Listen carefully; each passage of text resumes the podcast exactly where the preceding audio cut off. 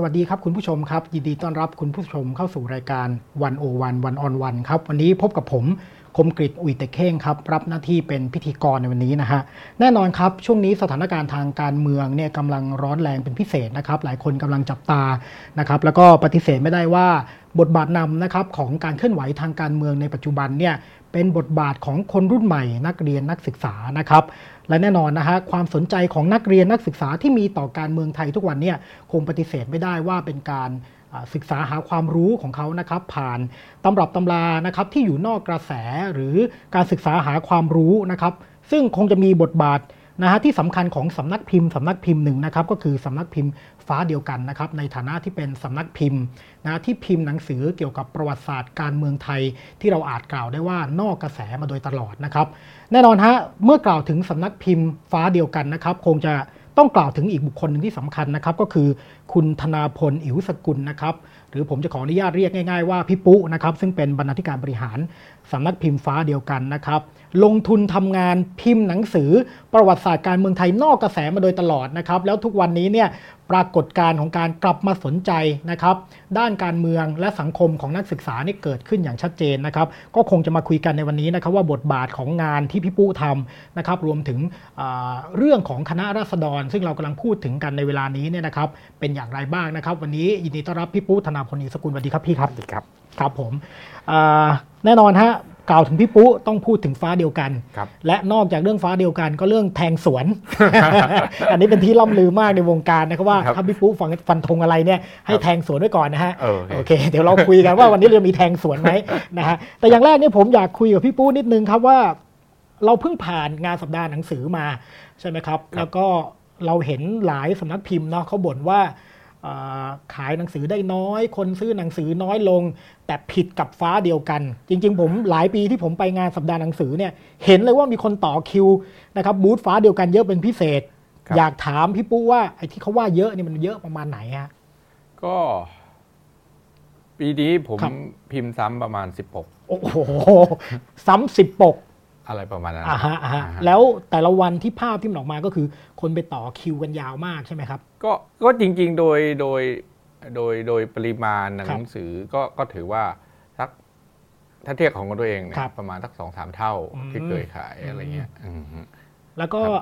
ส่วนมากคนที่ไปไปต่อคิวซื้อเนี่ยนะครับหนังสือในบูธฟ้าเดียวกันเนี่ยเท่าที่เห็นในสองสามปีที่ผ่านมานี่เป็นใครเป็นส่วนใหญ่ครับพี่ ก็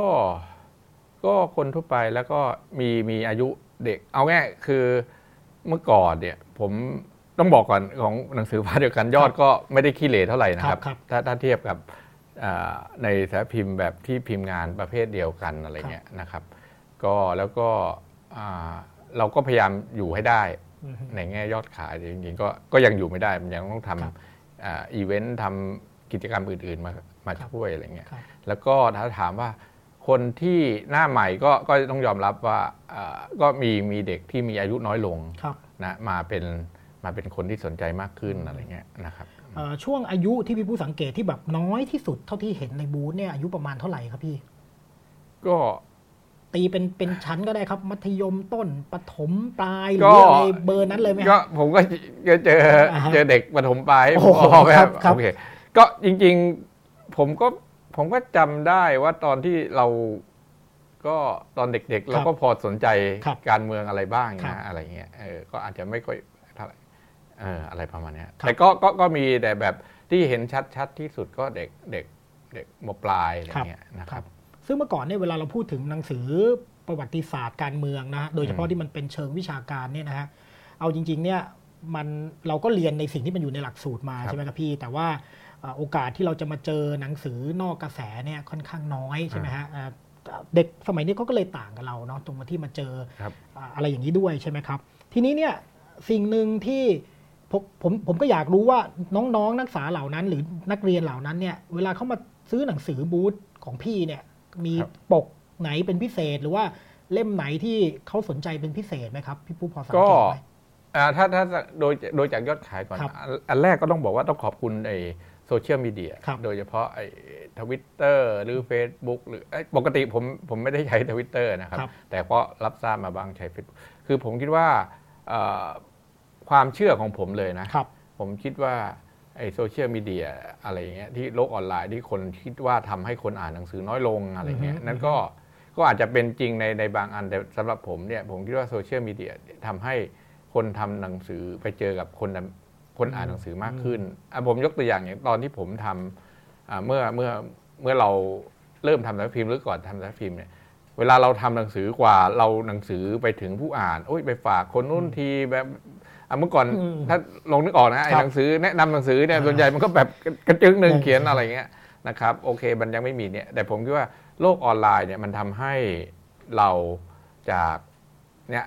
อยากคนทำวิ่งไปหาคนอ่านมากขึ้นอะไรเงี้ยนะซึ่งผมคิดว่าไอ้ตัวเนี้ยมันทำให้เราเอ่อไปถึงคนอ่านแล้วก็ให้มันกว้างขึ้นถ้าถ้ามันถ้าเนื้อหามันมีความชัดเจนมีอะไรเงี้ยนะครับ ถ้าถามว่าที่ขายดีที่สุดตั้งแต่เคยทำมาอ่าปกโค้กเนี่ยผมพิมพ์อ๋อมาโอเคแต่ก็ครับเป็นประวัติศาสตร์ไปละครับอ่าแต่ถ้าเล่มอื่น ๆ อย่างเช่น จานนัทพลก็ก็ยอดขายก็ไม่น้อยนะครับ อืมก็ก็ก็สี่หลักได้อะไรเงี้ยอือืมมแล้วพวกจะซีรีส์ 6 ตุลาอะไรเงี้ยครับ ก็ก็ก็จานธงชัยอะไรก็ถือว่าขายขายดีครับฮะอืมที่เล่มซีรีส์ลงบทความของจานธงชัยครับจานนัทพลรวมทั้ง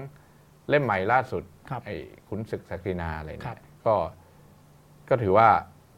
ก็ขายดีครับนะครับครับอืมก็แสดงว่าโอเคแนวโน้มที่เขาสนใจอะไรแบบนี้เยอะขึ้นใช่ไหมครับ คือคือจริงๆนอกจากพี่ปู้จะทำ หนังสือที่พูดเรื่องประวัติศาสตร์อย่างที่เราไม่ค่อยพูดถึงกันอย่าง 6 ตุลาอะไรเงี้ยใช่ไหมฮะผมคิดว่าเอ่อมันมีเล่มอื่นๆอีกเนาะที่พูดอ่าถึงอ่าพระราชกรณียกิจประวัติศาสตร์ในยุคอ่ารัชกาลที่แล้วอะไรเงี้ยเยอะแยะอ่าแต่ว่าครับคล้ายๆพอพอพูดว่ามันมีกรณีประวัติศาสตร์ที่มันไม่ถูกบันทึกไว้หรือมันนอกกระแสเนี่ยมันก็เป็นที่สนใจครับมากขึ้นด้วยใช่ไหมครับครับครับเอ่อทีนี้เนี่ยสิ่งหนึ่งที่เวลาเราพูดถึงสำนักพิมพ์ฟ้าเดียวกันครับ โอ้สมัยก่อนเนี่ยผมจำได้นะผมเป็นนักศึกษาเนี่ยนะโอ้โหเป็นอะไร คือปกโค้กเนี่ยเป็นตั้งแต่ผมเรียนหนังสือนะฮะแล้วก็ครับเป็นที่ฮือฮามากสมัยนั้นโอ้โหเออทุกคนก็พูด wording คล้าย ๆ กันว่าสำนักพิมพ์ฟ้าเดียวกันเนี่ยเป็นสำนักพิมพ์แรก ๆ ที่โดนข้อหาว่าพิมพ์หนังสือล้มเจ้าอะพูดกันตรงๆเลยครับนะครับ ตั้งแต่นั้นเลยอะนะฮะแล้วก็ครับแต่มาถึงวันนี้เนี่ยสถานการณ์ทางการเมืองเปลี่ยนไปอ่าฮะนะครับอ่าข้อหาล้มเจ้านี่ไม่ใช่จะเอามาฟาดใครกันง่ายๆอีกต่อไปแล้วเนี่ยนะฮะอ่าฮะแล้วก็มีการ พูดถึงการปฏิรูปสถาบันพระมหากษัตริย์มากขึ้นเนี่ยนะครับอืมเอ่อตอนนี้พี่ปุ๊มองบทบาทของหนังสือฟ้าเดียวกันนะครับเอ่อกับไอปรากฏการณ์ความเปลี่ยนไปของเพดานการเอ่อปฏิรูปนะพูดถึงการปฏิรูปสถาบันกษัตริย์ยังไงบ้าง ตอนนี้หนังสือพี่นี่มันอยู่ในส่วนไหนของเพดานอันนี้อะไรเงี้ยครับ ผมจะเอาเพื่อคือไอการประเมินต้องให้คนอื่นประเมินครับคือคือคือเวลาเราพูดเราก็อ่า นึกไม่ออกหรอกว่าเราอยู่ตรงไหนอะไรเงี้ยครับเพียงแต่ว่าถ้าถ้าจะเล่าเล่าเฉพาะส่วนตัวเองครับอะไรเงี้ยผมคิดว่าจริง ๆ ตั้งแต่ตั้งแต่เราเริ่มทำสารพิมพ์นะครับ ผมจำได้สักประมาณปีสี่ห้าครัอะบไรเงี้ยก็คุยกันสามคนอะไรเงี้ยนะครับ ก็หนึ่งคือว่าเริ่มจากเรารู้ว่าเฮ้ยมันยังไม่มีหนังสือที่ตอบสนองครับเราในฐานะคนอ่านอะไรเงี้ยอือฮึเราเรายังไม่มีหนังสือที่ตอบสนองความต้องการของเราความคิด อะไรอย่างเงี้ยเฮ้ยก็ถ้ายังไม่มีพอก็ลองมาทำเองดูดิอะไรอย่างเงี้ยนะครับอ่าอันที่สองต่อมาผมว่าตอนนั้นเนี่ยอ่าทศวรรษ 40 นะครับไอ้ความคิดเรื่องการเมืองภาคประชาชนการอะไรอย่างเงี้ยมันยังยังมีอิทธิพลสูงใช่ไหมครับแล้วก็ผมคิดว่าเอ่อการพูดถึงอ่าการเมืองไทยปัญหาการเมืองไทยอะบางทีมันยังยังอยู่เฉพาะหน้าอือฮึ นะครับมิติการมองย้อนไปในประวัติศาสตร์วางความเป็นมาอะไรเงี้ยมันยังยังยังน้อยอยู่ก็มีมีมีมีอื่น ๆอะไรเงี้ยแต่ก็ถ้าเทียบกับปัจจุบันมันยังมีน้อยอยู่ครับดังนั้นแล้วก็ผมว่าอันหนึ่งที่เราทำแล้วก็เราเชื่อว่าเฮ้ยเราเราจะทำทำความเข้าใจสังคมการเมืองไทยเนี่ยผมคิดว่าบทบาทของสถาบันกษัตริย์ครับในแง่ของสถาบันกษัตริย์เป็นหนึ่งในองค์กรตามรัฐธรรมนูญนะอือฮึอยู่ในหมวดสองใช่ป่ะแต่การ การจะทำความเข้าใจในการเมืองไทยโดยละเลย ตัวเนี้ยทำให้เราไม่สามารถเข้าใจอือฮึการเมืองไทยที่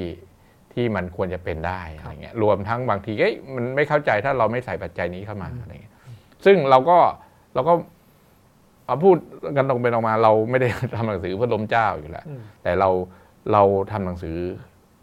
ที่เราเชื่อว่าสถาบันกษัตริย์เป็นส่วนหนึ่งของ สมการการเมืองไทย ซึ่งโอเค คุณอาจจะไม่คุ้นเคยว่าเฮ้ยมันต้องอยู่เหนือการเมืองนี่เป็นเป็นส่วนหนึ่งเป็นผู้เล่นการเมืองได้ยังไงใช่ไหมส่วนหนึ่งเอ้ยเราก็มีเนื้อหาแล้วก็มีตัวละครมีหนังสือทำต้นฉบับทำอะไรมาทำให้เห็นว่าสถาบันกษัตริย์ก็เป็นหนึ่งในตัวละครในการเมืองไทยอันหนึ่งจริงๆก็เพียงแต่คนอาจจะไม่คุ้นเคยครับ แต่ปัจจุบันคนอาจจะคุ้นเคยกันมากขึ้นอะไรอย่างเงี้ยนะครับแสดงว่า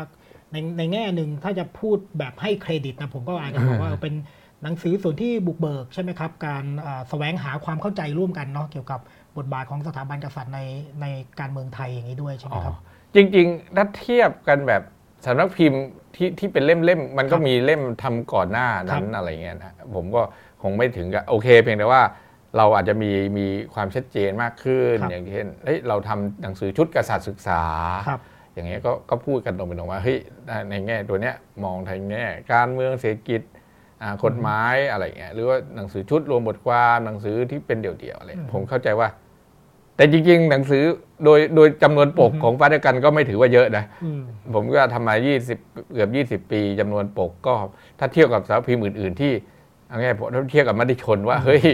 ปีหนึ่งไม่ชนพิมพ์กี่เล่ม ผม5ปี ผมจะพิมพ์เท่ากับไม่ชนหนึ่งเล่มหรือเปล่าอะไรเงี้ยอันนี้ก็ยังห่างไกลอะไรคเงี้ยรับครับอืมเอ่อทีนี้เนี่ยในแง่ที่เมื่อกี้พี่พี่ปูบอกว่ามันก็มีก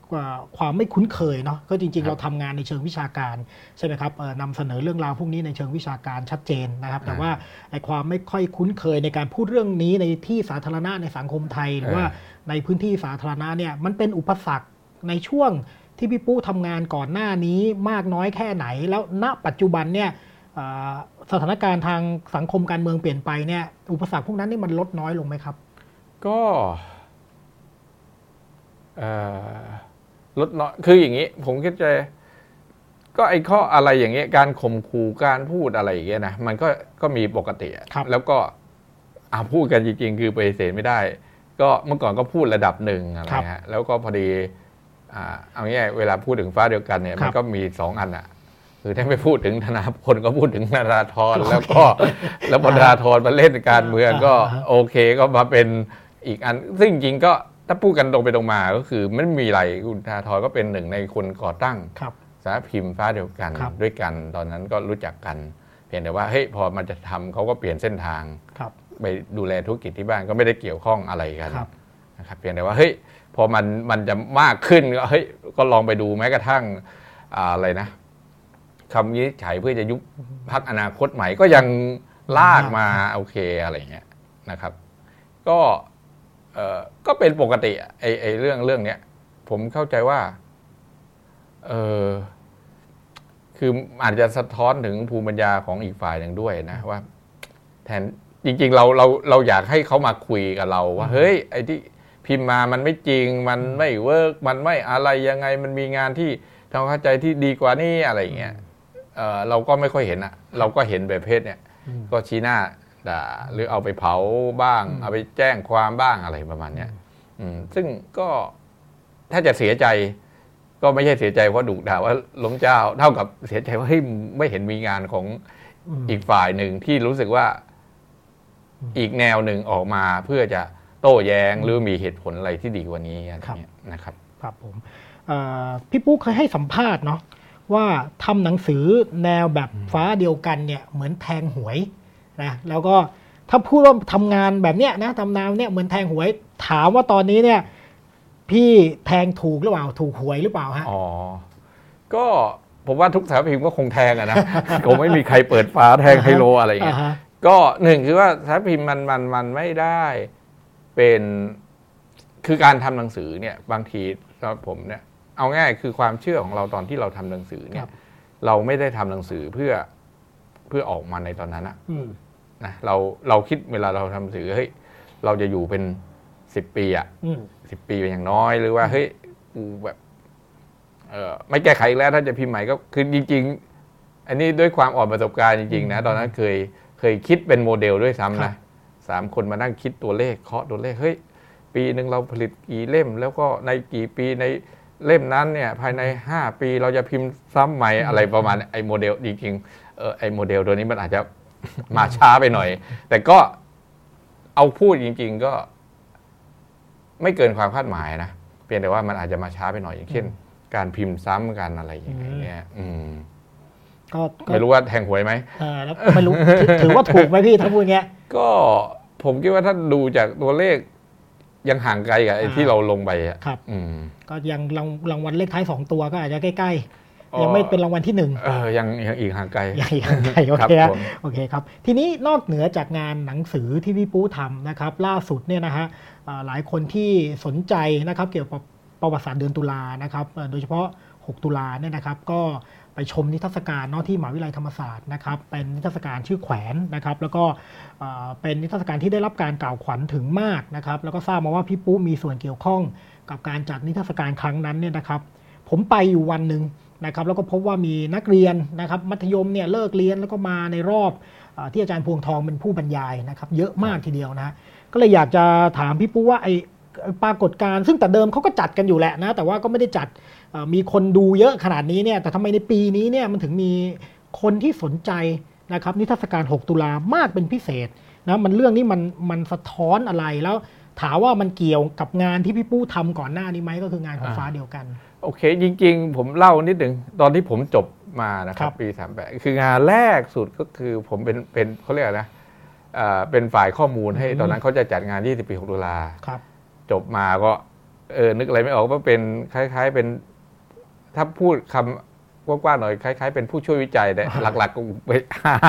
วิ่งหารูปหาอ่าข้อมูลหาอะไรอย่างไงครับซึ่งตอนตอนงาน 20 ปี 6 ตุลาปี 39 เนี่ยก็ถือว่าตอนนั้นก็ใหญ่นะอืมอืมถ้าเทียบกับ โอเค ก่อนหน้านั้นมันเล็ก แต่ถ้าเทียบกับสเกลปัจจุบันโอครัเคบแล้วเอาง่าย ๆ คือผมอาชีพแรกของผมตอนที่จบมาเนี่ยครับก็ก็เกี่ยวข้องกับไอ้พวกนี้แหละอืม6ตุลาตอนนั้นเป็นแล้วก็หาข้อมูลบ้างแล้วก็ไปเป็นลูกมือครับยกของหารูปหาอะไรยังไงก็ว่ากันไปตอนนั้นคนหลักๆ คืออาจารย์คุณประชา อาจารย์ชูศักดิ์แล้วอาจารย์นพพรที่เสียไปแล้วเขาก็เป็นเป็นสามคนหลักในแง่ของธรรมผมก็ไปเป็นลูกมืออะไรเงี้ย โอเค แล้วก็หลังจากนั้นก็ไม่ค่อยได้เกี่ยวข้องอะไรมากมายนะครับ แล้วก็ตอนอาปีที่แล้วก่อนหน้านั้นปีหนึ่งผมก็ไปช่วยงานก็มีเนื้อการเล็กอืมๆก็คือประจักษ์พยานก็เอาของสามสามครับชิ้นมา แล้วพอมาปีเนี้ยเออทางคณะกรรมการเขาจัดมาจริง ๆ โจทย์อันเดียวเลยนะ ผมจำได้พี่คุณกิตติดาเฮ้ยครับเอาเบิ่มเบิ่มๆ ก็เออก็เราเราคิดเป็นเต็มสเกลเลยครับนะครับ แล้วก็จริงๆ ผมก็เป็นส่วนหนึ่งของแค่ทีมงานมีผมนะครับ มีคุณเบญจมาศพี่เบนที่เป็นสถาปนิกครับนะครับ มีคุณอ้อที่ช่วยหาข้อมูลนะครับ มีเปียที่เป็นตากล้องที่ทำหนัง แล้วก็มีอาจารย์ชื่อพี่จูนที่เป็นฝ่ายเทคโนโลยีครับผมก็เป็นแค่ส่วนหนึ่งนะครับ แล้วก็สิ่งที่เห็นมาจริงความสนใจของตุลา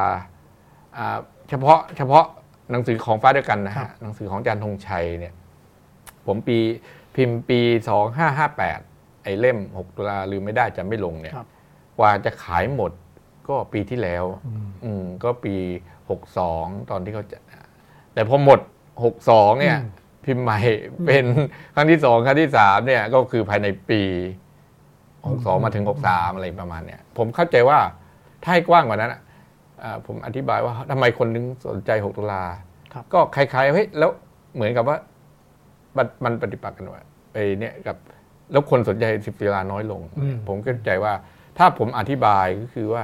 6 ตุลาเนี่ยมันไม่ได้สนใจเฉพาะตัวเหตุการณ์ครับมันสนใจภายใต้บริบทอ่าเรียกว่าตัวอ่าตัวละครตัวกระทำอันหนึ่ง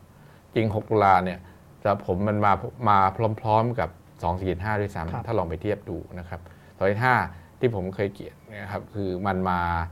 หลังปี 49 จริง ๆ ไอเดียเนี้ผมเอาจากอาจารย์ชัดตรี ที่เขาบอกว่า245เนี่ยมันเกิดเกิดใหม่ เกิดครั้งที่สองหลังอ่ารัฐประหาร 49อืมใช่ปะเอาง่ายๆคือรัฐประหาร 49 เนี่ยก็คงไปฏิเสธไม่ได้ว่า ก่อนหน้านั้นเนี่ยมันมีข้อการเคลื่อนเรื่องครับการใช้สถาบันกษัตริย์คือถวายคืนพระอำนาจอะไรอย่างเงี้ยครับนะครับแต่หลังรัฐประหารเนี่ยทำให้คนที่กลับไปสนใจว่าเฮ้ย เอาแม้กระทั่งคณะรัฐประหารก็จะคณะปฏิรูปการปกครองระบอบพิอันมีพระกษัตริย์ทรงเป็นพระมุขอะไรเงี้ยซึ่งจริงๆคนก็คนก็เห็นคนก็ถามกันเยอะนะครับ ตอนนั้นก็คือ 14ตุลาเอ่อ2.5กับ 6 ตุลาก็มาใกล้เคียงกันนะครับ แล้วก็โอเคก็ต่อเนื่องกันมาเนี่ยนะครับ ตอนที่แม้กระทั่งที่เราเห็นชัดว่าอ่าช่วงหลังๆสองสามปีนะครับครับ อย่างเทรนทวิตเตอร์อย่างเงี้ยอืมอืมพอช่วงงาน6ตุลาเฮ้ยมันขึ้นมาอืมอะไรเงี้ย โอเค ผมเข้าใจว่าส่วนหนึ่งอะ6ตุลามันไม่ใช่แค่ประวัติศาสตร์ มันไม่ใช่อดีต มันก็คือปัจจุบันอืมใช่ปะเอาง่ายๆคือปัจจุบันเนี่ยพอคนสนใจเรื่องการเมืองอืมนะครับ เรื่องบทบาทของสถาบันกษัตริย์ในทางการเมืองมากขึ้นนะครับแม้กระทั่งหนังสือของยันสมศักดิ์ครับประวัติศาสตร์ที่เพิ่งสร้างอะไรอย่างเงี้ยก็คนก็อับไปอ่านมากขึ้นครับนะครับอ่าถ้าถามผมผมก็เป็นหนึ่งในกระแส ประประวัติศาสตร์แล้วกันครับนะส่วนนี้การแขวนทำไมคนสนใจ ก็อ่าก็ผมก็น่าจะเป็นครั้งแรกที่มันสามารถเอาทั้งวัตถุ เอาทั้งข้อมูล เอาทั้งอะไรเนี่ยมานำเสนอแล้วก็มีกรอบมีอะไรอย่างเงี้ยนะครับ แล้วพอมันอยู่ในกรอบว่าเฮ้ยคนที่สนใจมากขึ้นนะครับสนใจหกตุลาสนใจมากขึ้น แล้วก็มีโซเชียลมีเดียด้วยอะไรครัเงี้บยทำให้ก็สองสามอย่างมาพร้อมๆกันครับถ้าหลักๆก็ ดีไซน์คงดีที่ที่คุณพี่เบนเบนจามาศครับ ข้อมูลอย่างคุณอ้ออะไรเงี้ยนะครับ คือทำมันมันมีความสมบูรณ์ในตัวมันเองอือฮึพอเอามารวมประกอบกันแล้วก็ครับสนใจมากขึ้นครับประมาณทีนั้นนี้เออพอดีนิทรรศการจบไปแล้วนะครับ ด้วยความรวดเร็วมากอะไรเงี้ยนะฮะแต่ว่าเอ่อสำหรับคนที่ที่ไม่ได้ชมใช่ไหมครับ ผมอยากเอ่อ รบกวนพี่ปูเล่านิดนึงว่าไอ้อย่างวัตถุพยานทั้งหลายสิ่งของที่มาจัดแสดงเนี่ยมันมีชิ้นไหนที่มันน่าสนใจเป็นพิเศษ หรือมันทำให้ดึงดูดคนจำนวนหนึ่งเข้ามาดูของจริงเนี่ยครับอ๋อผมคิดว่าอันแรกคือคือต้องบอกว่าแขวนก่อนครับไอเดียคำว่าแขวนเนี่ยมันมีสองนัยยะครัใช่บไหมอันแรกก็คือคือการการฆาตกรรมการฆ่าแล้วเอาไปแขวนครับนะครับ6ตุลาอย่างที่ทราบว่าเฮ้ยมันมีกรณีช่างไฟฟ้านครปฐมด้วยการไปสืบค้นข้อมูลครับอ่า จากศพที่เราเชื่อว่ามีศพเดียวเป็น5ศพอะไรครับนี่คือแขวนอันแรกครับแขวนอันที่สองก็คือเป็นเป็นเป็น verb ใช่ไหมอืมครับครับใช่ไหมเอาอะไรที่มันถูกแขวนก็คือเอาไว้ข้างบนเอื้อมไม่ถึงอืมหรือคุณถ้าเป็นราชการอาจารย์ก็ถูกแขวนไว้อ่าอะไรเงี้ยอ่าก็คือก็เราพูดถึงความยุติธรรมที่เอื้อมไม่ถึงครับอภิสิทธิ์ปลอดความรับผิดของผู้กระทำครับอาชญากรรมรัฐอะไรประมาณครับอันนี้ก็คือนะครับแล้วสองเนี่ยไอ on-site museum เนี่ยมันมี สี่สี่ปัจจัยนะครับ มีอ่าวัตถุนะครับ มีข้อมูลอืมนะครับ มีสถานที่ครับก็คือที่หอประชุมใหญ่ แล้วก็เทคโนโลยีที่เราใช้เอะอะมาก็คือทำให้ 4 อย่างเนี้ยเอามาใส่ร่วมกันครับทำให้เออเฮ้ยผมก็ผมก็ไม่คุ้นเคยนะ ตอนที่เขาอ่านครับเขาก็ด้วยคนก็มันเหมือนโปเกมอนอะผมก็ไม่เล่นโปเกมอนอะนะโอเคก็คือเทคโนโลยีครับอันเดียวกันในแง่ของการดึงอดีตปัจจุบันดึงรูปดึงอะไรครับครับ ก็อาจจะตอบสนองกับความต้องการของคนครับอันหนึ่งที่น่าสนใจกันนะครับก็คือเป็นพูดง่าย ๆ ว่านี่เป็นรอบที่มันใช้เทคโนโลยีค่อนข้างเยอะใช่ไหมครับ ในการสื่ออะไรบางอย่างที่มันอาจจะทันสมัยแล้วก็มันเข้าถึงอ่าคอนเทนต์ได้มากขึ้นด้วยอะไรเงี้ยใช่ไหมพี่ถ้าถามผมเลยนะครับเทคโนโลยีมันหาที่ไหนก็ได้อ่าฮะอ่าอ่าฮะแต่ปัญหาที่ที่มันมีวัตถุอืมอย่างเช่นเราเอาประตูแดงครับ ที่ที่จริงๆ เคยแสดงครั้งที่แล้วครับนะครับ แต่มันแค่สองวันไอ้นี่ประตูแดงคืออเวลาเราพูดหกตุลาเราคล้ายๆ พูดเฮ้ยมันมีช่างไฟฟ้านครปฐมสองคนถูกฆ่าแขวนคอ แล้วก็พูดผ่านๆจนถึง เอ้ยเกิดหกตุลาอย่างเงี้ยตอนที่เราทำข้อมูลกันนะครับ ก็ทำกัน เฮ้ย แล้วถึงที่สุดมันฆ่าที่ไหนอืมอ่าอ่าแล้วญาติเนี่ยสองคนเนี่ยมีเทือกเขาเหล่ากอมีญาติพี่น้องมีความคิดทางการเมืองยังไงอะไรยังไงอะไรเงี้ย ก็เลยนำไปสู่การไปสืบค้น แล้วก็จริง ๆทำเป็นหนังสารดีเรื่องสองพี่น้องครับนะครับ แล้วก็เฮ้ยตอนพอทำเสร็จ ก็คุยกันว่าอ้าวแล้วประตูเอาไงอืมใช่ไหมไอเนี้ยที่ตรงนั้นคงขายในอนาคตแล้วมันก็คงถูกทิ้งอะครับผมก็เฮ้ยงั้นก็เอางี้แล้วกันว่าก็ไปทำประตูใหม่ให้เขาอืมแล้วก็ขอประตูมาแล้วก็เสียค่าขนค่าอะไรอย่างเงี้ยอ่าเออแล้วก็เอาไปเก็บไว้ที่โกดังของเพื่อนคนหนึ่งครับนะครับ แล้วก็พอมาถึงเวลาแล้วก็ ถ้าถามผมวัตถุอันหนึ่งที่น่าสนใจก็ไออืมประตูแดงที่ครับเราไป จริงไอไอ้ประตูเนี่ย ผมจำได้ผมเคยไปดูที่ที่ไอพี่พี่พันยิวที่อเมริกาครับมันไปเอาป้ายไอเอาวิชอืมอะไรอย่างเงี้ยคุณไปเอาในตัวนั้นให้อืมก็กำลังคิดในใจว่าเฮ้ยถ้ากูได้ทำวะมันน่าจะมีอะไรประมาณนั้นอะไรเงี้ยอะไรประมาณนี้ครับครับนะโอเคทีนี้เมื่อกี้พี่ปุ๊พูดไปถึงนะครับเรื่องอการเกิดใหม่นะครับสามครั้งของคณะรัษฎรเนี่ยนะน่าสนใจ ซึ่งอันนี้เป็นจริงๆเป็นบทความนะครับในวันโอวันดอทเวนะครับซึ่งก็เป็นบทความที่ถ้าคุณผู้ชมสนใจนะครับก็มาย้อนดูได้นะครับในเว็บไซต์ดิวันวันดอทเวนะครับทีนี้เนี่ยอยากจะให้พี่ปุ๊นะครับช่วยขยายความนะครับเรื่องการเกิดใหม่ของคณะรัษฎรเนี่ยนะครับซึ่ง ครั้งแรก 2475 นะครับ แล้วก็กลับมาเกิดอีกครั้งในปี 49 นะครับ ช่วงรัฐประหารปี 49 แล้วก็ครั้งที่ 3 ก็คือหลังเมษา 60 นะครับ ไอการเกิด 3 ครั้งนี่มันคืออะไรนะ ผมฟังเนี่ยเอ๊ะอยากให้ช่วยขยายความนิดนึงนะฮะ อ๋อ จริงๆคุณคุณคนคำใช้เกิดใหม่อันหนึ่งผมจะคนที่ใช้คนแรกเนี่ย คืออาจารย์เคลกนะครับ ตอนนั้นเขาศึกษาประวัติคุณจิตรภูริศักดิ์ครับ นะครับคุณจิอ่าจิตรภูริศักดิ์อย่างที่เราทราบคือคุณจิตรเกิดปีอือฮึ2473 แล้วเสีย 2509ครับนะครับ แล้วก็เอ้ยแล้วก็กลับมาอีกทีงานของคุณจิตรก็คือหลัง 10ตุลาครับอาจารย์เกรกก็บอกเฮ้ยคุณจิตรก็คือเกิดสองครั้งอืมครั้งแรกก็คือ 2 4 7 3 แล้วก็เสียชีวิตไปอือฮึแล้วก็เกิดอีกครั้งหลังจากมีการฟื้นฟูงานของคุณจิตรหลัง 14 ตุลาอะไรเงี้ยแล้วก็เนี่ยโอเคนะ อันนี้เล่านิดหนึ่งแล้วก็ต่อมาเนี่ยอาจารย์ชาตรีปกินนนทการเนี่ยเขาก็ก็เป็นผู้เชี่ยวชาญเรื่อง 2 4 5ทำเรื่องประวัติไอ้คณะราษฎรไอ้ศิลปะอะไรเงี้ยนะครับอาจารย์ชาตรีก็เสนอว่าเฮ้ยคณะราษฎรเนี่ยก็เกิดสองครั้งเหมือนกันนะอืมครั้งแรกก็คือ 2475 ใช่ไหมฮะ แล้วก็หลังจากนั้นมีรัฐประหารก็หายไปอืมแล้วก็หลังเพื่อเอ่อรัฐประหาร 2549 เนี่ย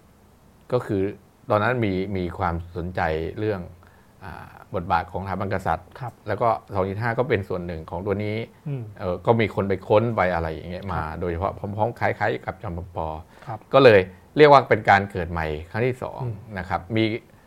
งานอะไรที่เกี่ยวกับ2องห้าที่คนไม่ค่อยสนใจใช่ป่ะฮะไออนุสาวรีย์ปรากกบฏก็แสอแดงก็เอามาใช้มาเป็นอะไรเนี่ยอืมนะครับ เพียงแต่ว่าตอนนั้นเนี่ยอ่าในบทความผมก็เขียนว่าเฮ้ย การเกิดใหม่สองเกิดครั้งที่สองของ2องห้าเนี่ย มันก็ยังเป็นวงแคบนะอืมวงของไอ้ไอ้กลุ่มคนแสอแดงกลุ่มกลุ่มหนึ่งไปหรือว่าวงวิชาการอะไรบ้างครับที่สนใจนะครับงานเดียวกันเนี่ยก็ก็ยังมีอะไรที่อยู่ยังอยู่ร่วมกันได้นะครับ อย่างเช่นคุณไปอ่าคุณไปล้ำลึกอืมหมุดคณะราษฎรก็ได้นะอืมคุณก็ยังไปใช้พื้นที่ไอ้พระที่นั่งครับไอ้ตัวนั้นสวนดุสิตได้อะไรครับเงี้ยนะครับ หรือว่าเนี่ยแต่ ทั้งหมดเนี่ยมันเปลี่ยนเมื่ออาเรียกว่าอะไร เข้าสู่รัชสมัยใหม่อืมโดยเฉพาะปี 2560 เนี่ยมันมีการหายไปของอะไรที่เกี่ยวกับ245ครับอย่างมีนัยยะสำคัญ อนุสาวรีย์หลักสี่ที่อนุสาวรีย์กว่ากุฎโมโหมันอืมมันหลักเป็นตันนะมันหายไปไม่รู้ร่องรอยได้ยังไงนะครับ หรือว่าหรือว่าที่อืมที่พีคสุดก็คือหมุดอ่า245ครับนะครับผมคิดว่าพอมันตัวเนี้ย ตอนแรกผมฟังข่าวเฮ้ยมันมันโจ๊กไหมวะอืมเพราะว่าตอนแรกก็เป็นมีคนขวาขวาๆพยายามเนี่ยเฮ้ยตอนหลังมันเรื่องจริงครับแล้วแถมมาแทนด้วยหมุดหน้าใสอืมนะฮะผมคิดว่าหลังจากนั้นแหละที่กระแสการใช่ปะกลับไปศึกษา แล้วก็มาผลิตซ้ำมาอะไรทำให้สองสี่ห้ามันไม่ใช่เป็นแค่ประวัติศาสตร์เท่านั้น มันเป็นส่วนหนึ่งของการสู้ทางการเมืองด้วยอืมนะครับ แล้วก็หลังจากนั้นอะแม้กระทั่ง จน 60 จนถึง 63 จนถึงวันที่ ไอ้ไอ้ปักหมุดอ่ากลางสนามหลวงอะไรเงี้ยผมคิดว่าทุกอย่างก็คือเป็นเนี่ยสู่เฟสเฟสของการเกิดครั้งที่สามของไอ้คณะราษฎรนะครับอืมทีนี้น่าสนใจครับอย่างที่พี่ปูวิเคราะห์ว่าไอ้กระแสทานของการเกิดใหม่ของคณะรัษฎรนี่มันมีหลายรอบใช่ไหมครับครัมันบมีเป็นระลอกระลอกภายใต้เงื่อนไข ปัจจัยทางสังคมการเมืองบางอย่างอะไรเงี้ยนะครับ ทีนี้เนี่ยไอ้ครั้งแรกเนี่ยถ้าเราจะบอกว่ามันสิ้นสุดนี่มันสิ้นสุดตอนไหนครับ ก็กว้างๆใช่ป่ะครับถ้าอันแรกสุดก็คือคณะราษฎรเนี่ยหลัง2 4 5ใช่ครัปะบมันก็มากับยุคของคณะราษฎรถ้าเราใช้กว้างๆก็คือจนถึง 2490 ครับ เอาง่ายที่คณะราษฎรยังมีความสามัคคีอันหนึ่งอืมอันเดียวกันนะครับหุยมันมีงานไปดูนะครับ งานฉลองรับนูน งานไอ้ยี่สิบสี่มิถุนาวันชาติ มีการจัดนางสาวไทยมีอะไรเนี่ยคือตอนนั้นประวัติศาสตร์เรียกว่าประวัติศาสตร์2 4 5เนี่ยอืมเป็นประวัติศาสตร์กระแสหลักอืมของสังคมนะครับ แต่พอมันมีรัฐประหาร2490นะครับแม้ว่าโอเค หลังจากนั้นจอมพลปอจะขึ้นมาเป็นคนนั้นนะแต่ครับตอนนั้นดุลอำนาจมันไม่ใช่คณะราษฎรจอมพลปอเป็นแค่หนึ่งในตัวละครกลุ่มหนึ่งที่ที่ที่มาอยู่ในตัวเนี้ยนะครับเอ่อ ประวัติศาสตร์ของคณะราษฎรก็เริ่มหายไปนะครับ แล้วก็คณะราษฎรเนี่ยกลายเป็นผู้ร้ายนะครับเฮ้ยมันมาชิงสุกรหามนะครับเป็นเผเด็จการนะครับ อะไรอย่างเงี้ยแล้วก็หลังนั้นมีงานเรียกว่าพวกงานวิชาการอย่างจารย์ชัยนันท์สมุทรวณิชก็คือทำให้เนี่ยพูดถึงคณะรัษฎรเนี่ยเป็นพวก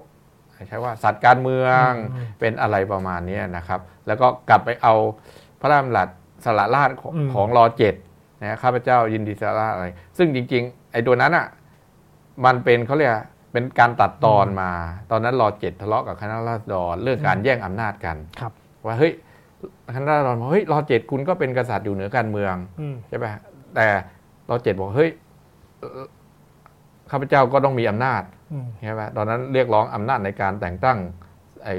สสประเภทสองอะไรประมาณนั้นนะครับก็คือสู้กันไปสู้กันมา จนอ่ารอเจ็ดก็ใช้ข้ออ้างเรื่องการสารสมบัติมาขู่ขู่ไปขู่มาคณะราษฎรบอกเออกูไม่ยอมแล้วอืมรอเจ็ดก็เลยสารราชอืมใช่ปะจริง ๆ คือตัวนั้นอะถ้าถ้าจะแนะนำผมแนะนำครับไอ้บทความอาจารย์ประจักษ์ที่เขียนกับอาจารย์สมศักดิ์ครับนะครับ เขียนว่าในฐานะชีวประวัติของเอกสารชิ้นหนึ่งอืม นะครับก็ทำให้เห็นว่าเฮ้ยมันมันแทนเนี้ยแต่ตอนนั้นอะเรากำลังพูดถึงแคนันในทศวรรษ2510ครับนะครับทำให้คณะราษฎรกลายเป็นผู้ร้ายอะอืมนะผู้ร้ายยังไม่พอ ผู้คิงสุกรหาไม่พอทำให้คณะราษฎรเนี่ยจอมพลปเนี่ยเป็นพวกเดียวกับสลิดถนอมอืมประพาสอืมอีกโอ้โหวันนั้นเชียวครับ คือเวลาคุณจะด่าอืมใช่ปะนักศึกษาเนี่ยก่อนสิบตุลาเนี่ยโหยเกลียดอืมถนอมมากคุณครับอยู่ไปกี่ปีอ๋อท่านบรรพบุรุษของถนอมคือใครอืมก็คือจอมพลปออืมคือพระยาพหลอะไรประมาณนั้นดังนั้นเนี่ยสิบตุลาคือล้มทหารแล้วก็คณะรัษฎรนะครับ แล้วก็กลับไปชูบทบาทของสถาบันกษัตริย์ โดยเฉพาะรอเจ็ดครับในช่วงนั้นขึ้นมานะครับอ่าวันที่ตอนถ้าเราเคยดูรูปนะครับ การเคลื่อนขบวนใหญ่ครับ ออกจากธรรมศาสตร์วันที่ 13 นะครับ คืน 13 เนี่ย ก่อน 14 เนี่ย ไปอยู่โรงลานพระรูปเนี่ย ผมเข้าใจว่าแทบจะทั้งหมดเลยเนี่ย ไม่รู้ด้วยซ้ำว่าผู้ชุมนุมเดินผ่านไอ้หมุดคณะราษฎรอืมอืมในตรงนั้นอืมนะครับ แล้วก็แม้กระทั่งบอกว่า เฮ้ย ชนะสิบตุลาแล้วเนี่ย ประกาศคณะราษฎรเนี่ย ผมเคยอ่านไอ้หนังสือในยุคหลังสิบตุลาที่เรียกว่าเฟื่องฟูขึ้นมาครับแทบไม่มีไม่มีด้วยซ้ำ ที่จะอ้างถึงพูดถึงประกาศคณะราษฎรอืมเลยอืมซึ่งเทียบกันกับปัจจุบันปัจจุบันใช่ป่ะอ่าเอ้ยปัจจุบันมันเราบันทึกจริง ๆ ตัวเนี้ยชี้ให้เห็นนะฮะระยะเวลาไม่ใช่ปัญหาอืมใช่ป่ะฮะตอนนั้นเนี่ย14ตุลากับ2.5เนี่ยมันห่างกันประมาณสัก40ปีครับเฮ้ย40ปีคนก็ไม่น่าลืมแต่คนลืมไปหมดแล้ว แต่ปัจจุบันเนี่ยมันห่าง80ปีอ้าวเอาทำไมกลับมาใหม่80ปีคนกลับมาใหม่อ่าฮะอะไรประมาณอ่านั้นฮะอ่าฮะนะครับ ก็คือกลายเป็นว่า ตัวเนี้ยผมก็จะบอกว่าแม้กระทั่งหลัง10ตุลาหลังอะไรอย่างเงี้ยครับก็ยังไม่กลับมานะอืมสองทีห้าเนี่ยกลับมาจริง ๆ ก็คือหลังรัฐประหารสองห้าสี่เก้าครับอืมอืมทีนี้ถ้าถ้าการเกิดครั้งที่สองเนี่ยทำไมถึงนับเอาช่วงนะฮะรัฐประหารสองสองสองห้าสี่เก้าเนาะทีนี้เนี่ยไอ้ช่วงเวลายาวนานนะครับ ตั้งแต่สองสี่เก้าศูนย์นะถึง ไอ้ปีหกศูนย์เนี่ยไอ้ช่วงเวลายาวขนาดนั้นเนี่ยคณะคณะรัษฎรอยู่ที่ไหนฮะก็น่ารอนอยู่ที่ไหนก็คล้าย ๆกับ ยิงพูดตัวเนี้ยคณะรอนอาจจะดูไกลไปเนี่ยอืมปรีดีกับธรรมศาสตอืร์มอะอืมนะครับ หลังสองสี่เก้าศูนย์เนี่ย จนสิบตุลาอะไรเงี้ยครับปรีดีก็หายขนาดอืมเป็นคนก่อตั้งเป็นอะไรเงี้ยครับคนยังนึกถึงว่าอ่าทำนักศึกษาธรรมศาสตร์ หลังจากช่วงช่วงนั้นอะครับคนก่อตั้งธรรมศาสตร์อ๋อ น่าจะพระองค์เจ้ารับพีนะอ่าเพราะว่าเกี่ยวตอนนั้นมีโรงเรียนกฎหมายอ่าครับอะไรเงี้ยนะครับ ไม่มีไม่มีตึกอืมตึกที่เกี่ยวกับปรีดี ชื่อปรีดีเนี่ยอืมเอาไงอนุสาวรีย์ปรีดีเนี่ยมาจากหลังจากปรีดีตายอืมของธรรมศาสตร์นะตั้งครับมาครับคุณตั้งธรรมศาสตร์มากี่ปีเนี่ยกว่าจะมีต้องตายก่อนถึงจะมีอืมตึกชื่อตึกปรีดี หอสมุดปรีดีมันเนี่ยเพิ่งมาเข้าใจว่าประมาณ 2542อะครับหลังจากปรีดีตายไปเกือบ 20 ปีอะไรประมาณเนี้ยครับคือคือหมายว่านี่ขนาดปรีดีที่ใกล้ชิดกับธรรมศาสตร์ยังห่างเหินขนาดเนี้ยครับสองทีห้าที่ยังเขาเรียกอะไรไม่มีอะไรที่เป็นจุดยึดเหนี่ยวจุดเกาะเกี่ยวเนี่ยดังนั้นเนี่ยเรื่องสองทีห้าเนี่ยนะครับตั้งแต่สองสี่เก้าศูนย์น่ะแม้ทั้งจัดงานหกสิบปีสองทีห้าเนี่ยคนยังไม่สนใจเลยคนยังไปสนใจพฤษภาสามห้ามากกว่าครับเลยนะครับ นี่ยังไม่รวมแบบเรียนนะอืมแบบเรียนนี้แทบไม่มีเลยถ้ามีก็คือ ชิงสุกก่อนห่างอืมอะไรประมาณนั้นอืมอืมครับ ทีนี้เนี่ยเอ่อแน่นอนฮะช่วงเวลาที่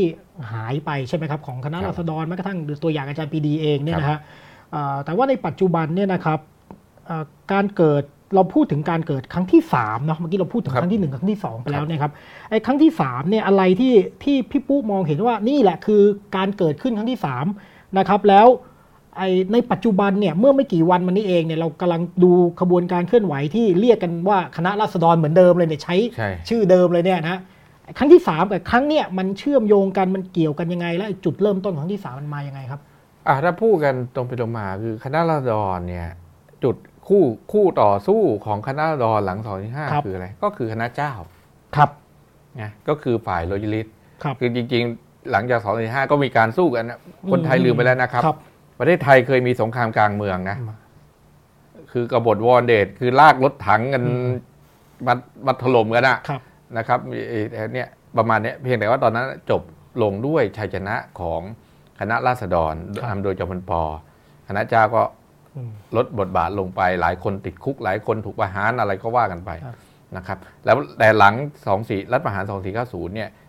ใช่ปะคณะราษฎรเนี่ยโดยกลุ่มบีดีก็คือถูกรัฐประหาร นะครับคณะเจ้าก็กลับมานะครับอืมมาสิ่งที่เรียกว่าระบอบประชาธิปไตยอันมีพระสัตย์คงเป็นประมุขครับนะครับ งานวรรณกรรมเยอะแยะไปหมดที่เขียนเกี่ยวกับอ่าอ่าฝ่ายขวาครับนะครับ อะไรประมาณเนี้ยถามว่าระยะเวลาอันยาวนานขนาดนั้นมีทั้งแบบเรียนอืมเอ่ยอืมทั้งงานวรรณกรรมเอ่ยละครนิยายสี่อืมแผ่นดินเอ่ยนิยายสี่แผ่นดินคืออะไรนิยายสี่แผ่นดินก็คือสร้างอืมภาพ สังคมในอุดมคติของสังคมไทยคือรอสี่อืมไอ้รอห้าอืมต่อมารอหกนะครับ แล้วความฝันตัวนั้นความแตกแยกนะฮะถ้าจำได้ใช่ไหมอืมพอมีสองสี่ห้าอ่าแตกแยกในครอบครัวอ่าอ่ามีอะไรนะเอ๊ะเออพ่อเออไปแม่ลูกเออพ่อแม่ลูกว่าเออกลายเป็นอะไรอย่างเงี้ยครับนะครับ แล้วจบของสี่แผ่นดินคืออะไรครับคือวันสวรรคตอืม 9 มิถุนายนครับ2 2 4 8 9 แล้วก็ตอนนั้นก็พูดกันจริงๆ ก็หินหินๆกันนะว่าอ่า เฮ้ยเอออะไรปีดีเกี่ยวข้องไหมอ่าอะไรประมาณครับนั้นนะนะครับ ถามว่าเราต้องบอกว่าตลอดช่วงนั้นอะการ2ยีน5เนี่ย ภาพมันติดลบมากอืมนะครับถ้าคุณอ่านหนังสือแบบเรียนนะคุณก็อืมโอ้โหมันก็เชียงสุกก่อนหามประเทศไทย เราก็มีเว็บไตเริ่มต้นตั้งแต่รอห้าไปในรูปการปกครองรอหก ทำเรื่องดูสิทธานีอืมรอเจ็ดจะถวายอืมรัฐธรรมนูญฉบับแรกแล้วก็ดันมีคนชิงสุกก่อนหามอ้าวรอแปดเป็นไงอีกรอแปดโอ้โหเป็นประเทศไตมากเลยตายด้วยปริศนาใครอีกที่เกี่ยวข้องอะไรอย่างเงี้ยโอเครอเก้ารอเก้าก็เป็นกษัตริย์นักประชาธิปไตยอืมไปเลยอะไรประมาณนั้นนะครับดังนั้นเนี่ยประวัติศาสตร์คณะราษฎรก็เลย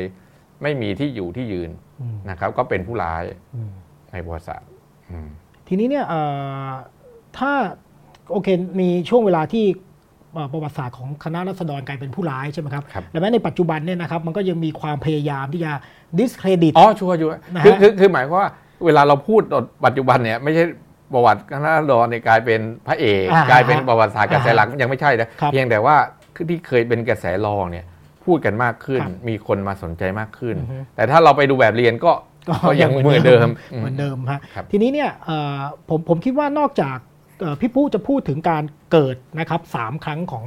คณะรัษฎรเนี่ยนะฮะผมว่ามันมีความพยายามในทางตรงกันข้ามใช่ไหมนอกจาก discredit เนี่ยมันมีความพยายามทำลายความทรงจอ๋อใช่ำใช่ไหมครับ เกี่ยวกับคณะรัษฎรทุกอย่างเลยนะใช่อย่างเมื่อกี้พี่พูดเรื่องอนุสาวรีย์ปราบกบฏเรื่องการถอดหมุดเนี่ยอ่าพี่ปุ๊คิดว่าไอ้ไอ้สิ่งที่มันเกิดขึ้นอันนี้กับการเกิดใหม่ของคณะรัษฎรปี 63เนี่ยมันเกี่ยวข้องกันอ๋อใช่มากน้ยแค่ใช่ไหน เวลาที่ผมนับว่าทำไมนับเป็นครั้งที่สามที่มันแตกต่างจากครั้งที่สองครับก็คือ ครั้งที่สองเนี่ยมันเรียกว่ามันยังอยู่ร่วมกันได้ครับ ประวัติศาสตร์ คณะราษฎรกับคณะเจ้าเนี่ยครับเอาง่ายๆลานพระรูปใช่ไหมฮะครับลานพระรูปเนี่ย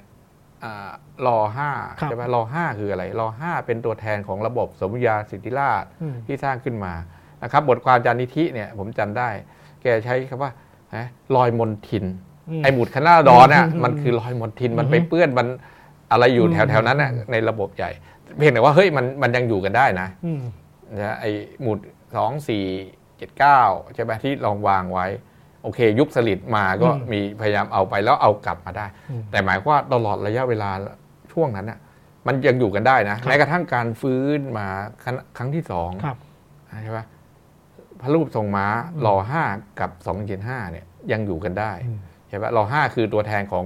การสร้างระบบสมมุติยาสิทธิราชสองเจ็ดห้าคือตัวแทนของอวสานสมมุติยาสิทธิราชอืมแต่สองอย่างยังอยู่กันได้อ่าฮะแต่สองสี่สองห้าหกศูนย์เนี่ย มันอยู่ด้วยกันไม่ได้อืมใช่ปะคณะรอรอห้ายังอยู่ แต่หมุดไม่อยู่แล้ว ไม่อยู่แล้วอืมค่ายพญาพหลอืมค่ายจอมพลปออืมที่เคยเนี่ยบนปอทหารปืนใหญ่ใช่ป่ะฮะครับก็ยังต้องเปลี่ยนชื่อ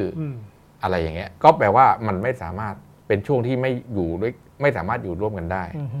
แต่อีกอันคือว่าเวลามันมีอะไรกดอืมก็มีอะไรที่แรงต้านครับนะครับการที่ทำให้คณะราษฎรเป็นอะไรที่ป๊อปจอมพลปออืมกลายว่าจะป๊อปกว่าปีดีแล้วนะครับใช่ไอ้อะไรนะอ่อเป็นมีมอะไรนะเป็นมีมเชื่อกูตั้งแต่แรกอะไรก็จบแล้วอะเงี้ยจริงๆอ่าไอ้คำพูดจริง ๆ ของจอมพลปอคือจอมพลปอว่าถ้าเชื่อว่า การต่อสู้เนี่ยมันต้องรุ่นรุ่นจอมพลปอจนถึงรุ่นรุ่นรุ่นลูกรุ่นหลานก็ยังสู้กันต่อไปอะไรเงี้ยนะครับโอเค ทั้งหมดเนี้ยเพื่อจะบอกว่าเฮ้ยภายใต้สิ่งที่เรียกว่าครั้งที่ 3 ของซอยห้าเนี่ยครับมันอยู่ในบริบทของ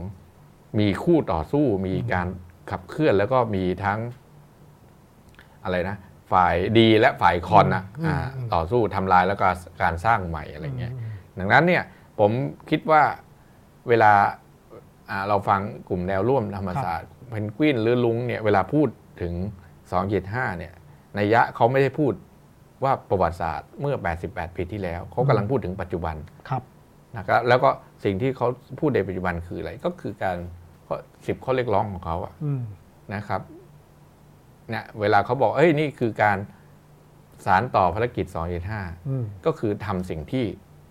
เคยทำ 275 ไม่สำเร็จ รวมทั้งถอยหลังไปอีกหลังของให้สำเร็จขึ้นมาให้ได้อะไรประมาณนี้ทีนี้พูดจากมุมที่เราเข้าใจอ่าฝั่งการนักเคลื่อนไหวฝั่งนักศึกษาเนาะนะคครัรับบอ่าว่ามันเป็นกระแสทานส่วนหนึ่งใช่ไหมครับครับในการสารต่ออ่าภารกิจของคณะรัษฎร ผมอยากรู้อย่างนี้ครับว่า ถ้าเราเดาว่าในในในอีกฝั่งหนึ่งที่พยายามที่จะลบล้างนะครับ ประวัติศาสตร์ของคณะรัษฎรเนี่ยเอ่อเขามีพี่ปุ๊พอมองก่อนว่าเขามีความฝันอะไรอะ่ะเขาถึงพยายามอย่างยิ่งที่จะ ลบล้างนะครับร่องรอยประวัติศาสตร์ หรือสิ่งที่เกี่ยวข้องกับคณะรัษฎรออกไปหมด ความฝันเขาคืออาความฝันเขาเขาคือถ้าถามผมเลยนะ ก็คือเป็นสมมุติยาสิทธิราชอืมนะก็ก็เอาง่ายๆไอ้ไอ้คนที่ลบใครก็ไม่รู้อะนะ ครับ คือกลับไปหาหรือใกล้เคียงกับสมมุติยาสิทธิราชนะครับ ก็คือทำให้รอยมนทินอืมที่ลานพระรูปเนี่ย หายไปหายไปนะครับทำให้ไอ้อะไรนะ การมนุษย์สาวรีย์ปากกบฏที่เป็นตัวไอ้มนุษย์สาวรีย์ของความพ่ายแพ้ของฝ่ายเจ้าอืมหายไปอืมทำให้ชื่อมนุษย์สาวรีย์ของจอมพลปพิบูลสงคราม ในฐานะหนึ่งในตัวแทนของคณะราษฎรหายไปอืมนะครับ อันเนี้ยถามว่านี่คืออะไร นี่ก็คืออะไรนะ เป็นปฏิยาของคนที่เรียกว่า เฮ้ย ฝ่ายตรงข้าม แต่เนี่ยแต่อันที่สองเนี่ยเรากลับมาดูไอ้งานวิชาการครับ ก็ได้ จริงๆ ผมอ่ายกตัวอย่างว่าเฮ้ยผมก็ก็ตามงานในแง่โดยโดยวิชาชีพเราก็ครับยังยังยังเวลาทำหนังสือ นอกจากอ่านหนังสือที่เราพิมพ์แล้วครับเราก็ต้องครับอ่านหนังสือแนวอื่นครัๆบอะไรเงี้ยผมคิดว่ามันยังไม่มีอ่าถ้าพูดกันแรงๆเลยนะยังไม่มีงานที่มีคุณภาพพอของในการ ฝ่ายอนุรักษ์นิยมอืมถ้าเราเอาบรรทัดฐานของอาจารย์ชัยนันท์สมุทรวานิชครับที่เคยเป็นบรรทัดฐานเอาไว้ในฐานะของตัวแทน ฝ่ายอนุรักษ์นิยมอาจารย์ชัยนันท์จริง ๆ แกก็ไปไกลนะอืมครับโดยทุกอันของอาจารย์ชัยนันท์เนี่ยคือกลับไปอ่านแม้กระทั่ง มันมีหนังสือเล่มหนึ่งที่คนอ้างกันบ่อย ๆ คือ เอกสารการเมืองการปกครอง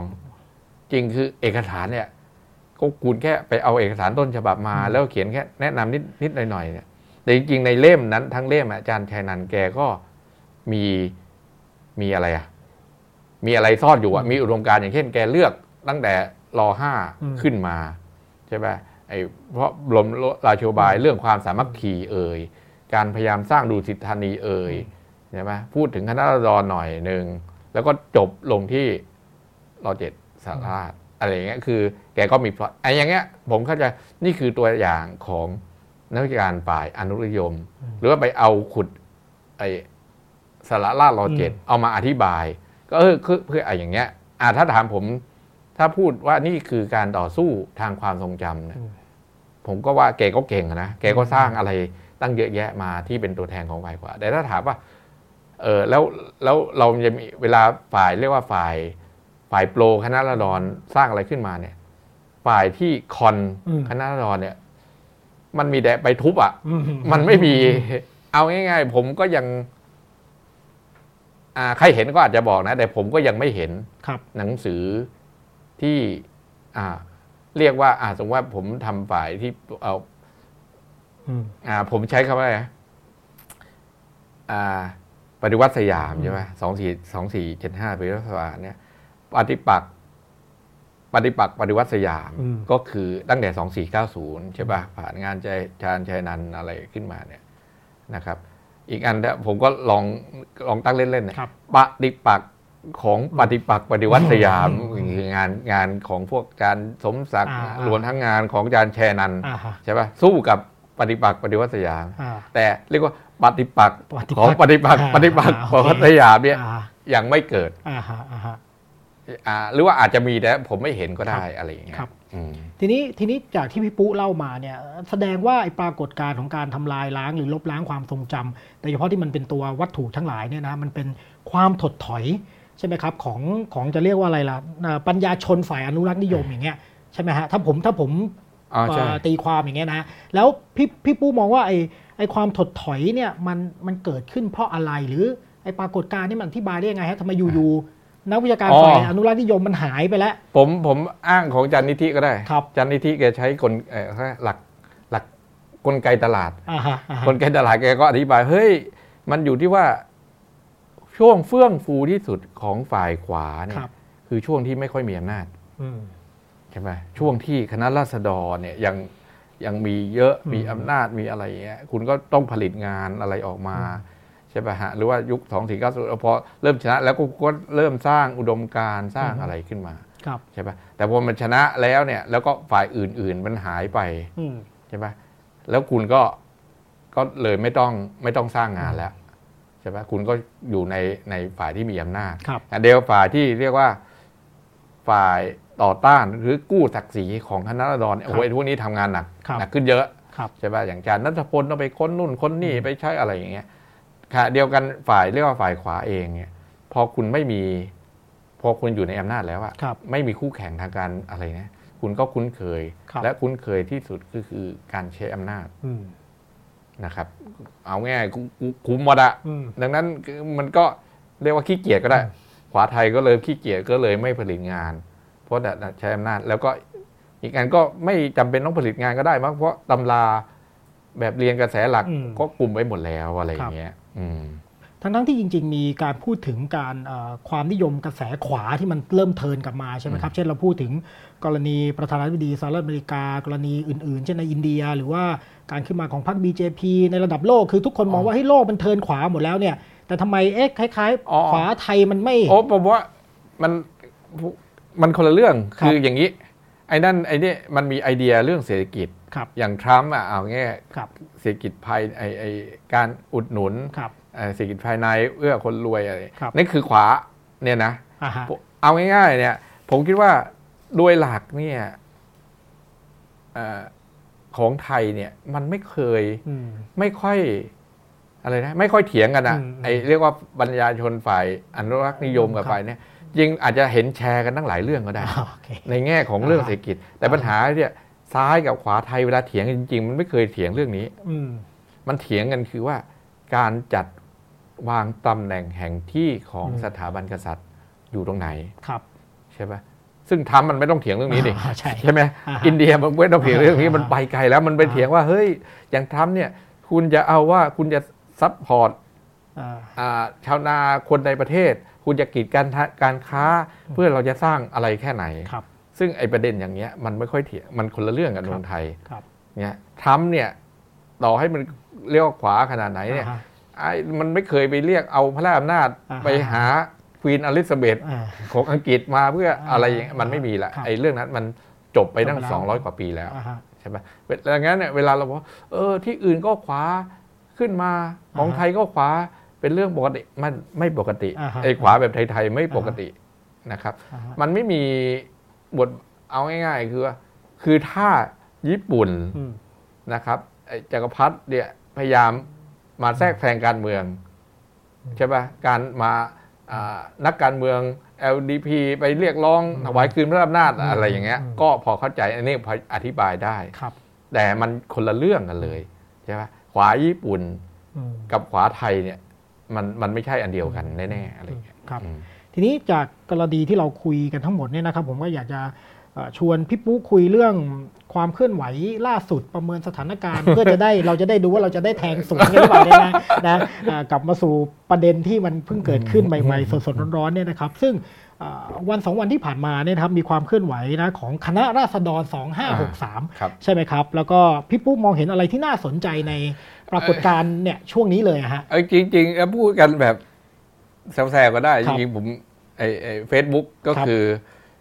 อ่ามันก็เอาสนุกสนานนะอ่าฮะจริงๆอย่าไปคิดอะแต่ถ้าถ้าเรื่องอีกอันหนึงที่ผมรู้สึกว่าอ่าถ้าคิดแบบซีเรียสจริงครับๆผมคิดว่าเวลาบอกว่าเฮ้ยฟันธงหรือว่าอะไรยังไงเนี่ยอ่า ผมคิดว่าตอนเนี้ยเราเข้าสู่ยุคสมัยอีกยุคหนึ่งแล้วครับนะครับอาจารย์เกษียณก็คือเรายุคหลังภูมิพลคนเซนซัสอืมนะครับ คือปัญหาคือไอ้กรอบที่เคยใช้ในการวิเคราะห์ครับเมื่อรัชกาลที่9เนี่ยมาสู่รัชกาลที่ 10 ผมเข้าว่าหลายหลายกรอบ เอาง่ายๆเนี่ยอ่าผมลองไปดูย้อนหลังเนี่ยผู้เชี่ยวชาญทางการเมืองไทยครับ ทั้งหมด ผู้เชี่ยวชาญทั้งหมดของการเมืองไทยการเลือกตั้งเลยนะครับปี 62เนี่ยทำนายอนาคตใหม่ผิดหมดเลยใช่ไหมก็โอเคโหอนาคตใหม่ก็คงงงว่ามาได้ขนาดไหนอะไรอ่านึกออกว่าดังนั้นไอ้ไอ้เนี่ยแค่รูปธรรมอันหนึ่งนะครับก็คือก็แปลว่า ดังนั้นไอ้เรียกว่าผู้เชี่ยวชาญอะไรอย่างเงี้ยมันมันไม่มีแล้วครับดังนั้นเนี่ยผมก็เออก็ ดังนั้นว่าไม่มีผู้เชี่ยวชาญก็ทุกคนก็เป็นผู้เชี่ยวชาญอ่าเออมันก็ถูกบ้างผิดบ้างอะไรอย่างเงี้ยโอเคโอโอเคเคนี่นี่พูดอ่าเป็นโจ๊กได้นะ แต่ครับถ้าพูดให้ใหญ่กว่านั้นเนี่ย ผมเข้าใจว่าเฮ้ยถึงที่สุดเนี่ย หลังเรามายุคใหม่แล้วเนี่ย ผมเข้าใจว่าไอ้ความคุ้นเคยเดิมๆเอาง่ายๆ แม้กระทั่งไอ้ถ้าคนติดตามเรื่องการชุมนุมครับใช่ปะเฮ้ยอ้าวอย่างเช่น ไอ้กลุ่มแนวร่วมธรรมศาสตร์อะไรเนี่ยเฮ้ยคุณพูดเรื่องสถาบันกษัตริย์อืมเดี๋ยวคนก็ไม่มาอืมใช่ไหมอะ เวลาเราเจอผู้เชี่ยวชาญซิว่าเฮ้ยทำไมพูดเรื่องนี้เดี๋ยวคุณไม่อ้าวมันก็ยังมานี่หว่าใช่ไหมหรือว่าเอ้ยคุณจัดชุมนุมได้ไง ไม่จัดเสาร์อาทิตย์จัดอ้าววันพุธก็ยังมา อะไรอย่างเงี้ย ซึ่งซึ่งเอาง่ายเราเวลาเราพูดว่า เอ้ย พวกผู้เชี่ยวชาญการเมืองผู้อะไรอย่างเงี้ยนะคนก็จะชอบพูดบ่อย ๆ ว่าอ้าวแล้วถึงที่สุด มันก็ผิดบ้างถูกบ้างอะดังนั้นเนี่ยเราประชาชนทั่วไปก็ อย่าซีเรียสเราก็ฟันฟันมันก็ถูกบ้างผิดบ้างเลยครับอ่าอืมก็คือกลายเป็นว่าเอ่ออำนาจในการสร้างคำอธิบาย หรือว่าอำนาจเนี่ยมันสสลายตัวไปหมดแล้ว เพราะว่าใครๆก็ต้องมานั่งเดากันใหม่หมดนะใช่ไหมใช่พี่เออเราก็ถูกบ้างเอาวะโอเคฮะทีนี้เนี่ยเอ่อถ้ามองยุทธศาสตร์การเคลื่อนไหวของฝ่ายประชาธิปไตยในปัจจุบันเนี่ยนะครับแน่นอนไอ้แนววิเคราะห์ของเราเนี่ยมันต้องเปลี่ยนไปหมดแล้วภูมิทัศน์ทางการเมืองไทยก็เปลี่ยนไปเนี่ยพี่อู๋มองว่าไอ้ยุทธศาสตร์ มวลชนเคลื่อนประชาธิปไตยปัจจุบันเนี่ยเขามีรูปแบบมีไอ้ความแตกต่างจากของเดิมยังไงบ้างครับ ก็จริงๆผมไม่ได้ผู้เชี่ยวชาญเรื่องนี้นะอ่าฮะเพียงแต่ว่าถ้าถ้าเราติดตามมาบ้างอะไรเงี้ยผมคิดใจว่าอะไรเมื่อกี้ที่ผมยกตัวอย่างนะอะไรที่เรียกว่าเป็นเป็นข้อห้ามอือฮึ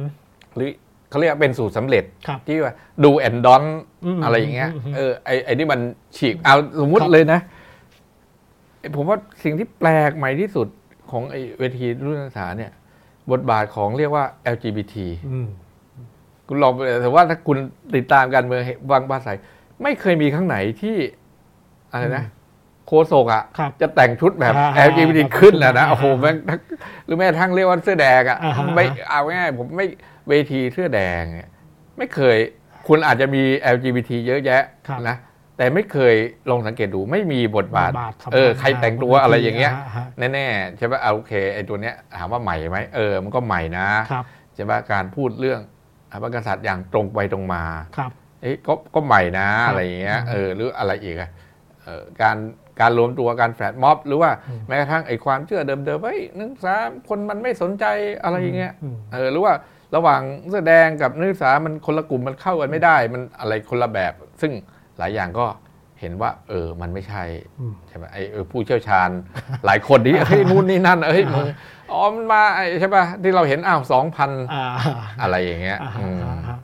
อ่าฮะอืมอ่าฮะครับทีนี้อีกอย่างหนึ่งผมคิดว่ามีบทบาทหนึ่งที่น่าสนใจที่เกิดขึ้นใหม่นะฮะอ่าซึ่งตั้งแต่เราคุยกันเรื่องหนังสือเนาะก็คือบทบาทของนักเรียนมัธยมอ่าฮะใช่ไหมครับเพราะก่อนหน้านี้เนี่ยอ่าคล้ายๆ เวลาเราพูดถึงบทบาทของอาคนในปัญในวัยเยาวชนหรือปัญญาชนเนี่ยก็จะโฟกัสไปที่นักศึกษาในระดับมหาวิทยาลัยเป็นหลักนะครับ แต่ปัจจุบันนี่เห็นได้ชัดเลยว่านักเรียนมัธยมเองเนี่ยมี movement ของตัวเองด้วย ใช่ไหมครับ โดยเฉพาะที่ไปกระทรวงอะไรกันเองอะอ่ากลุ่มนักเรียนเลวเนี่ยพี่ปุ๊พี่ปุ๊มองปรากฏการณ์นี้ยังไงบ้างครับ ก็อย่างที่บอกอะว่าเอาง่ายๆคือถ้ามองให้เป็นประวัติศาสตร์หน่อยนะครับบทบาทของนักเรียนในการเมืองไทยก็เคยมีครับนะครับ ถ้าใครสนใจเรื่อง 10สิตุลาหน่อยครับก็ก่อน10สิตุลาหน่อยก็คือบทบาทของศูนย์การนักเรียนแห่งประเทศไทยครับผมนะครับ หลังจากนั้นก็มันมีก็มีบทบาท แต่ผมอ่าผมก็เนี่ยผมก็เคยสัมภาษณ์หรือว่าคุยกับคนที่เคยอยู่ในประวัติศาสตร์ในยุคนั้นเนี่ยครับเขาบอกเออสเกลมันต่างกันเยอะครับปัจจุบันมัน มันมันมันมันกว้างกว่าเยอะอืมนะครับ กว้างกว่าเยอะอันหนึ่งผมว่าโซเชียลมีเดียใช่ปะเอาง่ายๆเขาบอกเฮ้ยเมื่อก่อนกว่าจะรวมกันเนี่ยนะสามวันเป็นอย่างน้อยอ่าไอโรงเรียนแต่ละโรงเรียนอ่ามัมันยังไม่มีมือถือยังไม่มีไอ้มือถือไม่ต้องพูดถึงโทรศัพท์บ้านโทรศัพท์อะไรเนี่ยมันยังไม่ได้การรถเมย์ปัจจุบันมันเข้าถึงการสร้างเครือข่ายอะไรมันใหญ่ขึ้น แล้วผมว่าประเด็นหลายเรื่องเนี่ยมันมันกว้างกว่ายุคนั้นเยอะครับนะครับ แล้วก็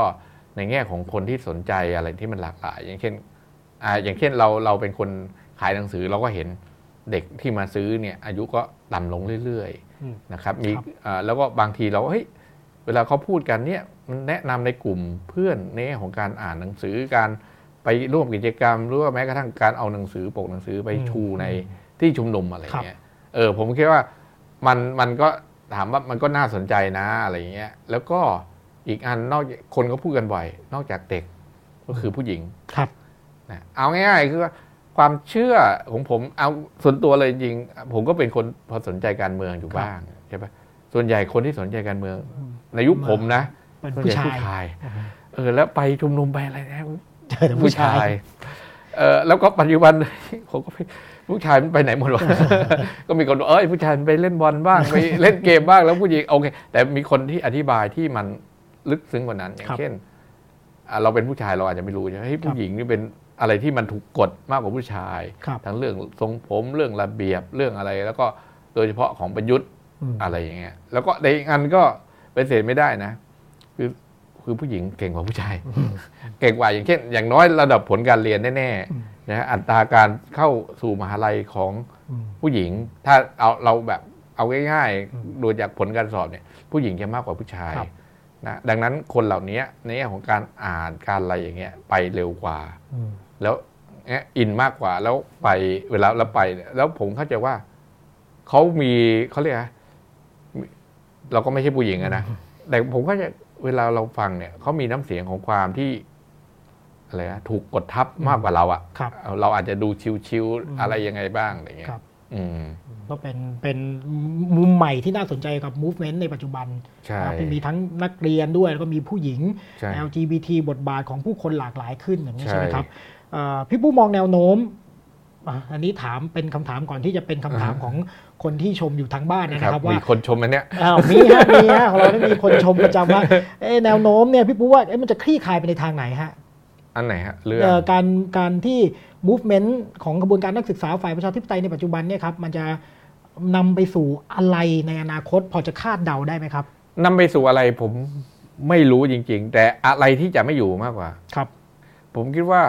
อะไรที่จะไม่อยู่อย่างเช่น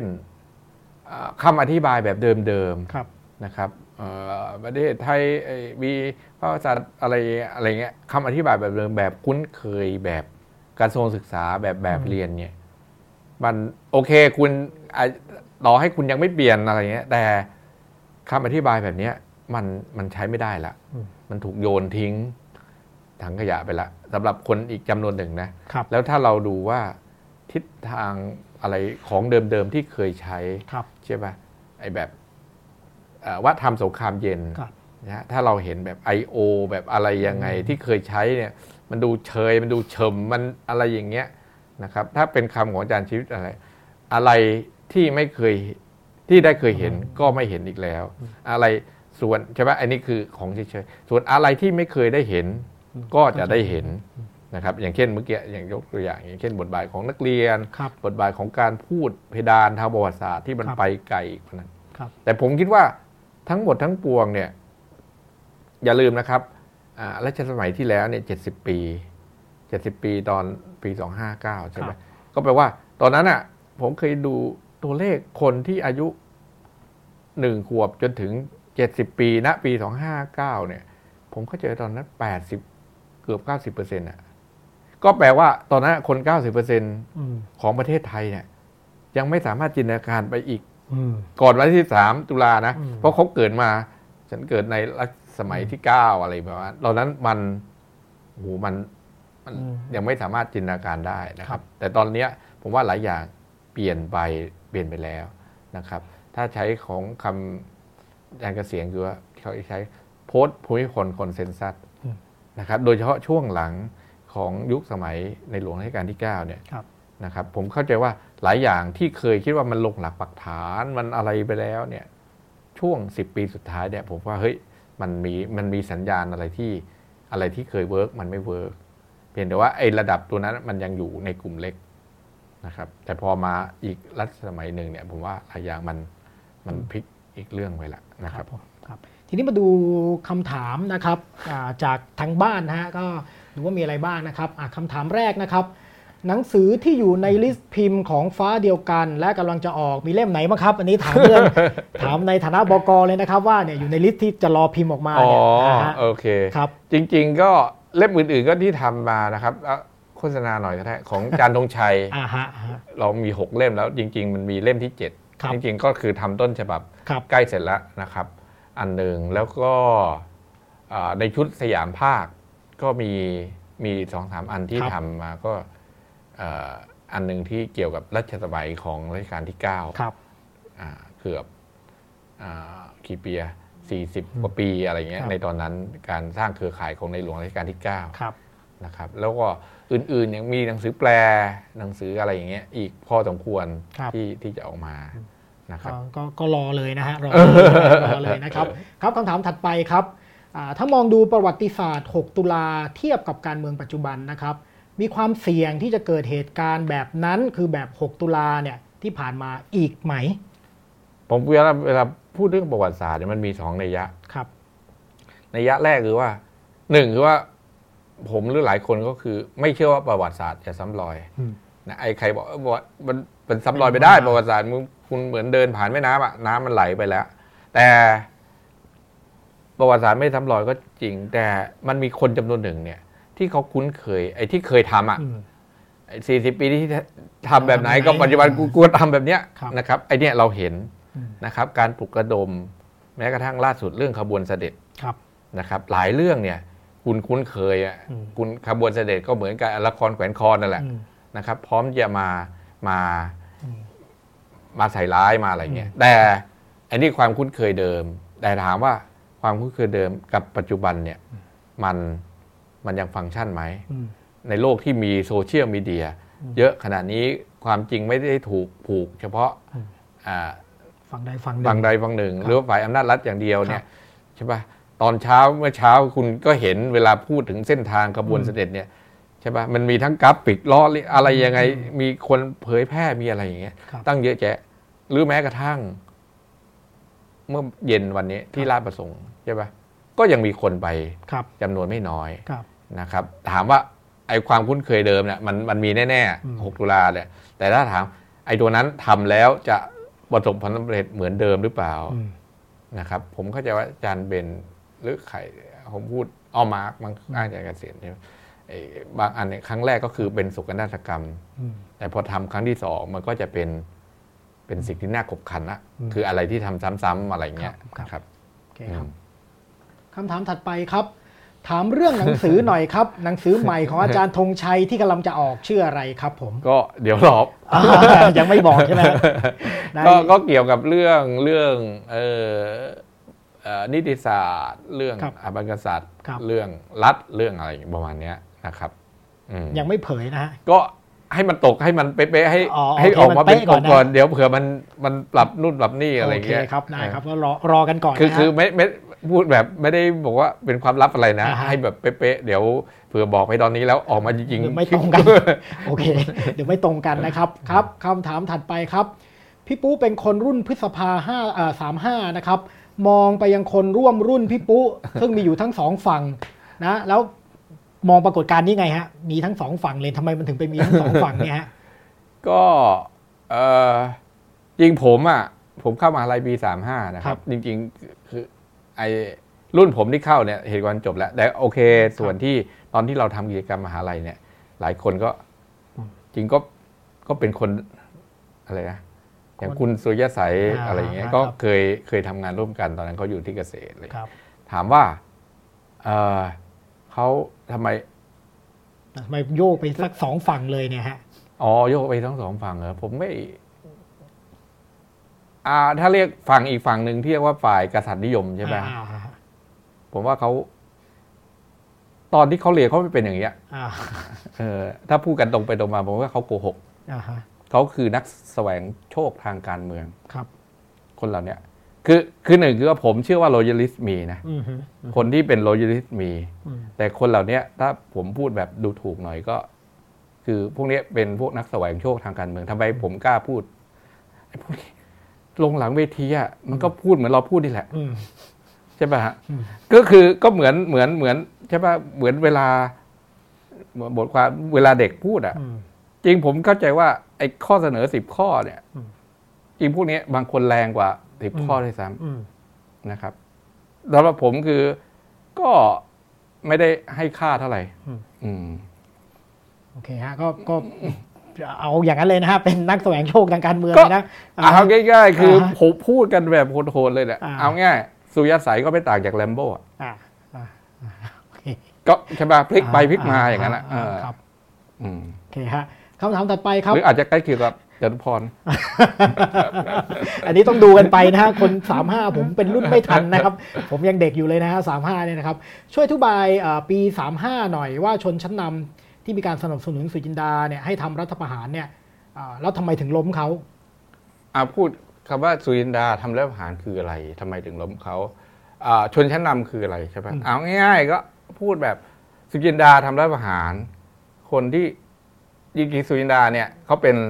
รองนะอืมแต่คนหัวหน้าจริงๆคือสุนทรแต่อืมแต่ใครๆก็รู้ว่าครับสุนทรเป็นเป็นอะไรอะ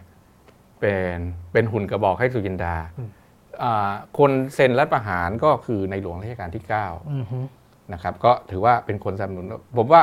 โอเคนอกจากเซ็นแล้วเนี่ยท่านก็ก็ให้ให้พรตอนที่รัฐประหารทำเสร็จก็อะไรอย่างเงี้ย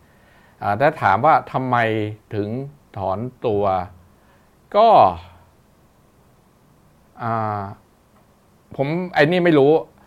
แต่ผมอธิบายได้อย่างเช่น กรณีถนอมกิติจรใช่ป่ะครับ หลังสิบตุลาเนี่ยถนอมก็ในหลวงกับถนอมก็ก็ไม่ได้มีความขัดแย้งอะไรที่เป็นเรื่องใหญ่ ก็ได้รับการสนับสนุนอะไรกันดี แล้วก็หลังหลังสิบตุลาท่านก็ถอนการสนับสนุนคือส่วนหนึ่งเอาง่ายๆผมเข้าใจว่า ท่านก็เห็นว่ากระแสไปทางไหนอะอืมถ้าถ้าพูดอะไรประมาณเนี้ย อืมประมาณเนี้ยก็คือคนเกลียดคนไม่เอาสุรินดาก็ก็เดินออกมาจากท้องถนนก็เป็นแสน แล้วผมเข้าใจว่า ถ้าคุณจะเป็นพระมหากษัตริย์ที่อยู่ในกรอบอยู่ในแหละ ก็ก็ต้องฟังเสียงประชาชนเป็นปกติครับคำถามถัดไปครับผม เราจะทำความเข้าใจกรณีญาติผู้เสียชีวิตโหนี่ซีรีส์พฤษภาสามห้าเลยนะโอเค เราจะทำความเข้าใจกรณีญาติผู้เสียชีวิต พฤษภาสามห้าที่เคยเรียกเอ่อเรียกร้องให้นายกมาจากการเลือกตั้ง แล้วหันกลับมาเชียร์ให้มีนายกพระราชทานได้ยังไง ก็เป็นญาติอะไม่ใช่เป็นคนเสียชีวิตนะโอเคอ่าฮะอ่าฮะเอ่อครับ ญาติเอาถ้าถามผมคืออย่างนี้ ถ้าพูดแบบซีเรียสพฤษภาสามห้าเราผ่านมากี่ปีละอ่าปีนี้หกหกสามก็อีกสองปีก็สองปีก็สามสิบปี30ใช่ไหมปียี่ใช่สิครับแปดปีแล้ว ผมก็จะว่า ก็อย่าลืมนะ เอาง่ายๆถ้าพูดแบบแบบแบบพยายามทำเข้าใจหน่อย แล้วทำไมคนจำนวนหนึ่งที่อืมเข้าร่วมรัฐสภาสามห้าอืมที่ไม่เอานายกมาจากการเลือกตั้ง แล้วหลังจากนั้นถึงสนับสนุนสุจินดาเอ่ออานันต์ปัญญาลชุนอืมถ้าเราใช่ปะคือเราต้องเริ่มทำความเข้าใจก่อนว่าเฮ้ย คุณไปไล่สุจินดาเกือบตายอืมแล้วอยู่ๆสุจินเอ่ออานันต์ขึ้นมาเออขึ้นมาแล้วคุณดันไปอะไรอย่างเงี้ย โอเค ถ้าเราอธิบายแบบแบบแบบง่ายกว่านะแบบตึงๆ เอ้ยพวกนี้ก็เป็นพวก อะไรแพ็กมาติซึมอืมใช่ไหมอะไรที่กูชอบกูก็เอาอ่าฮะเพียงอะไรอย่างเงี้ยโอเค แต่ถ้ากว้างกว่านั้น พยายามทำความเข้าใจว่าเฮ้ยทำไม เอาง่าย ๆ คือถึงที่สุดเนี่ย ก็ถามว่าเขาต้องการอะไรอืมใช่ไหมเขาอาจจะต้องการคนดี คนมีประสิทธิภาพ คนไม่โกหก ในความหมายนี้ก็ได้นะครับเขาอาจจะไม่ได้เขาอาจจะสนใจประสิทธิภาพมากกว่ากระบวนการ ใช่ไหม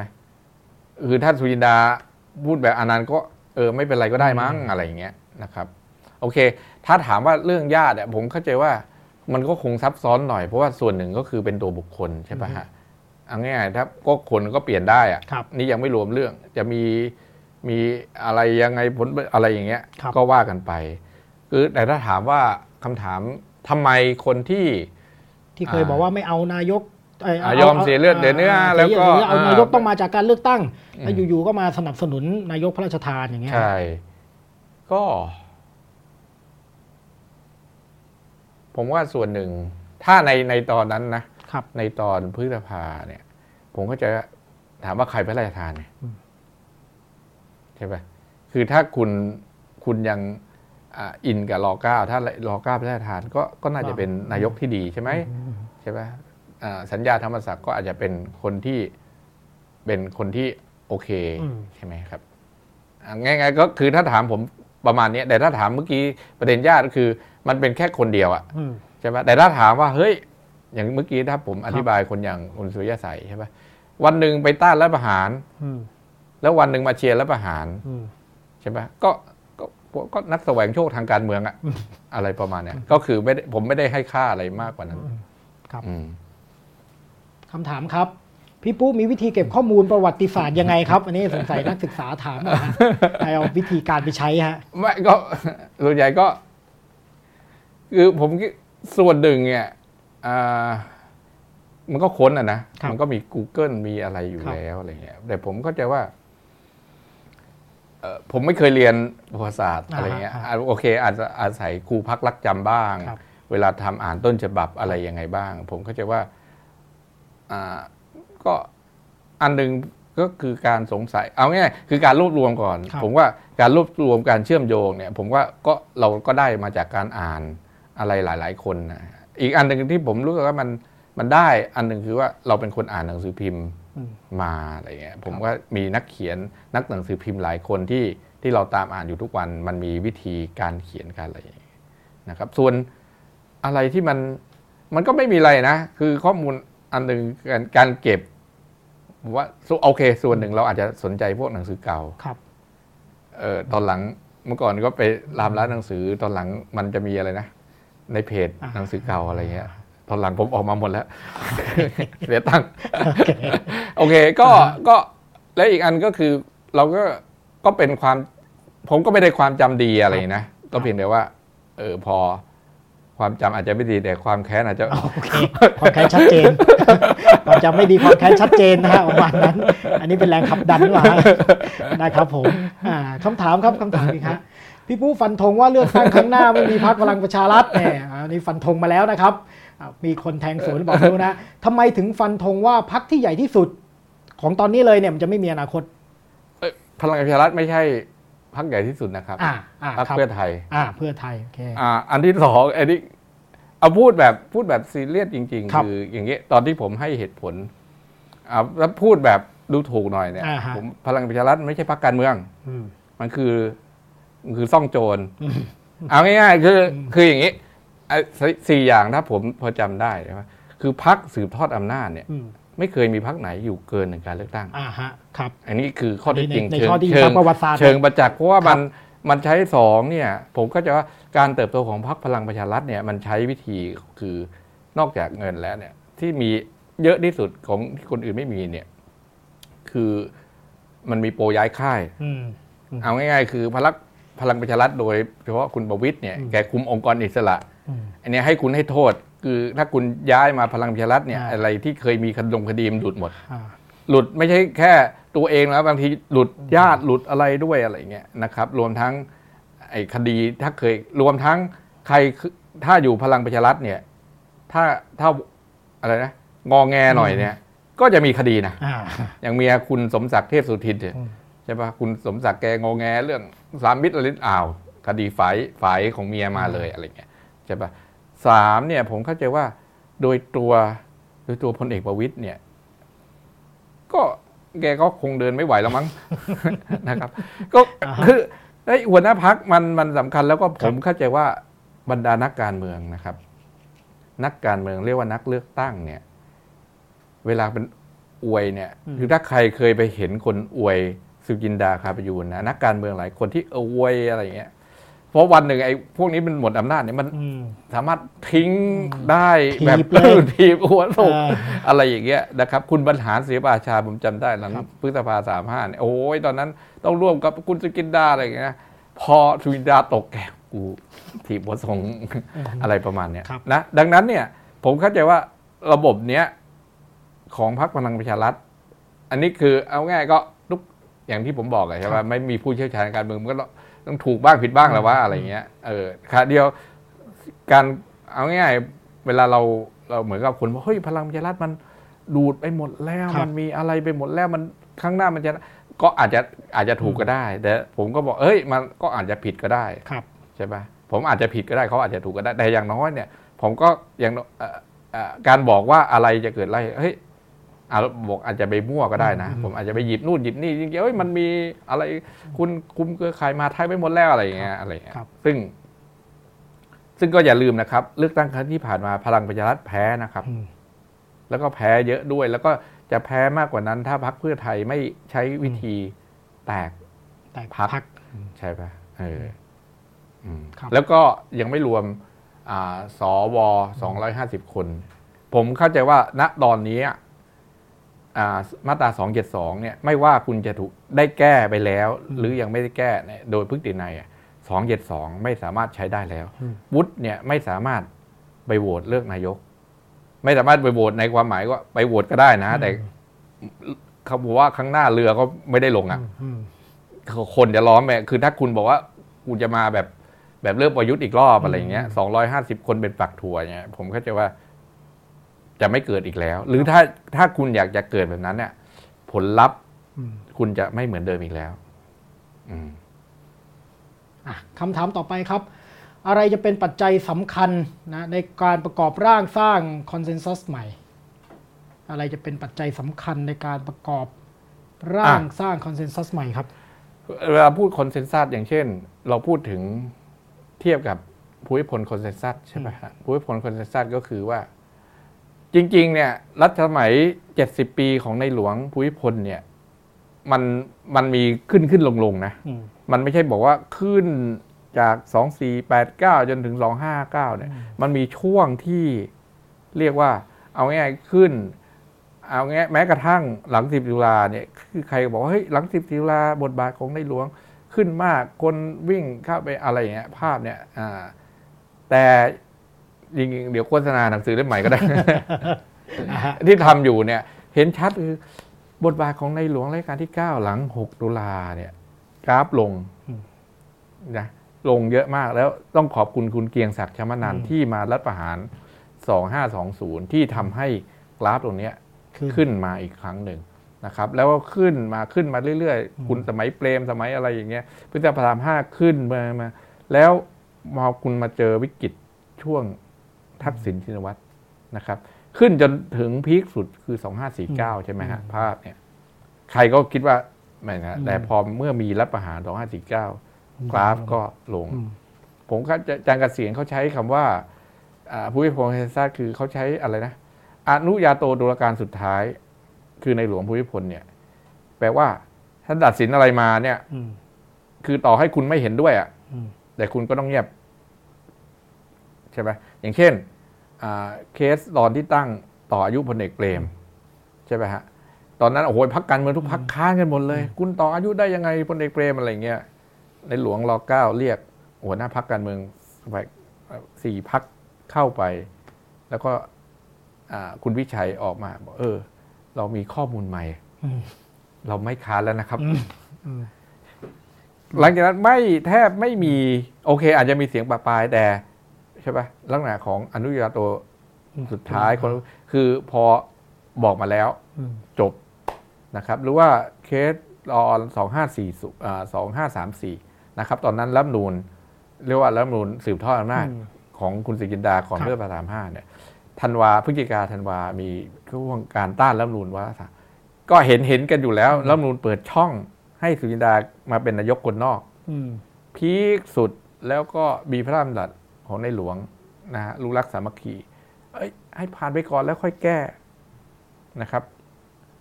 คนที่เคยค้านตอนนั้นน่ะอืมนะหายไปเลยอืมเนี่ยลักษณะของ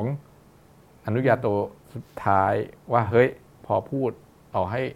คุณไม่ชอบ คุณไม่เห็นด้วย คุณก็ต้องเงียบอะไรประมาณเนี้ยนะครับ อืมโอครับเค ถ้าจะเข้าใจการเมืองไทยในปัจจุบันนะ แว่นตาดั้งเดิมแบบไหนที่ต้องทิ้งไป เพราะเมื่อกี้เราคุยกันเรื่องว่าเอ๊ะเวลาเราวิเคราะห์เนี่ยตอนนี้มันไม่มีใครเป็นผู้เชี่ยวชาญแล้วแสดงว่าเราต้องทิ้งแว่นเก่าใช่ไหมครับแว่นตาดั้งเดิมแบบไหนที่ต้องทิ้งไป แล้วแว่นตาใหม่เนี่ยคืออะไร โอ้นั่นทำไมยังก็ยังยังหายังหากันอยู่ คือเอาง่ายๆก็อ่าเรายังไม่มีผู้เชี่ยวชาญครับคนใหม่อะแต่ผมว่าแว่นตาอันเดิม คืออย่างนี้คำว่าอันเดิมไม่ไม่แม้กระทั่งคนบางคนที่เคยใช้เนี่ย อ้าวผมยกตัวอย่างอย่างเช่น งานของคุณดันแคนแมคคาร์โกใช่ปะที่ใช้อ่าอธิบายการเมืองแบบเน็ตเวิร์กม n น r จีครับคือขายในหลวงร.เก้าโอ้มีเชื่อมโยงมีอะไรอย่างเงี้ยปัจจุบันเนี่ย เราก็ไม่เห็นเอาง่ายๆคือไอ้กรอบนั้นอะทั้งอันเนี่ยคือเราก็ยังไม่รู้เลยใครคือใคใครรอยู่ใใน network นี้บ้างหรือเอมีออะไรอะไรอย่างเงี้ยฮะอันนี้คือยกตัวอย่างครับใช่ปะฮะ หรือว่าอย่างเช่น การทำความเข้าใจอะไรอะรัฐเร้นลึก บ้างเฮ้ยมันมีเครือข่ายที่ทำงานอยู่อืมอะไรที่อยู่ไอ้ข้างล่างมีสารมีอะไรอย่างเงี้ยใช่ปะมันเฮ้ยปัจจุบันมันยัง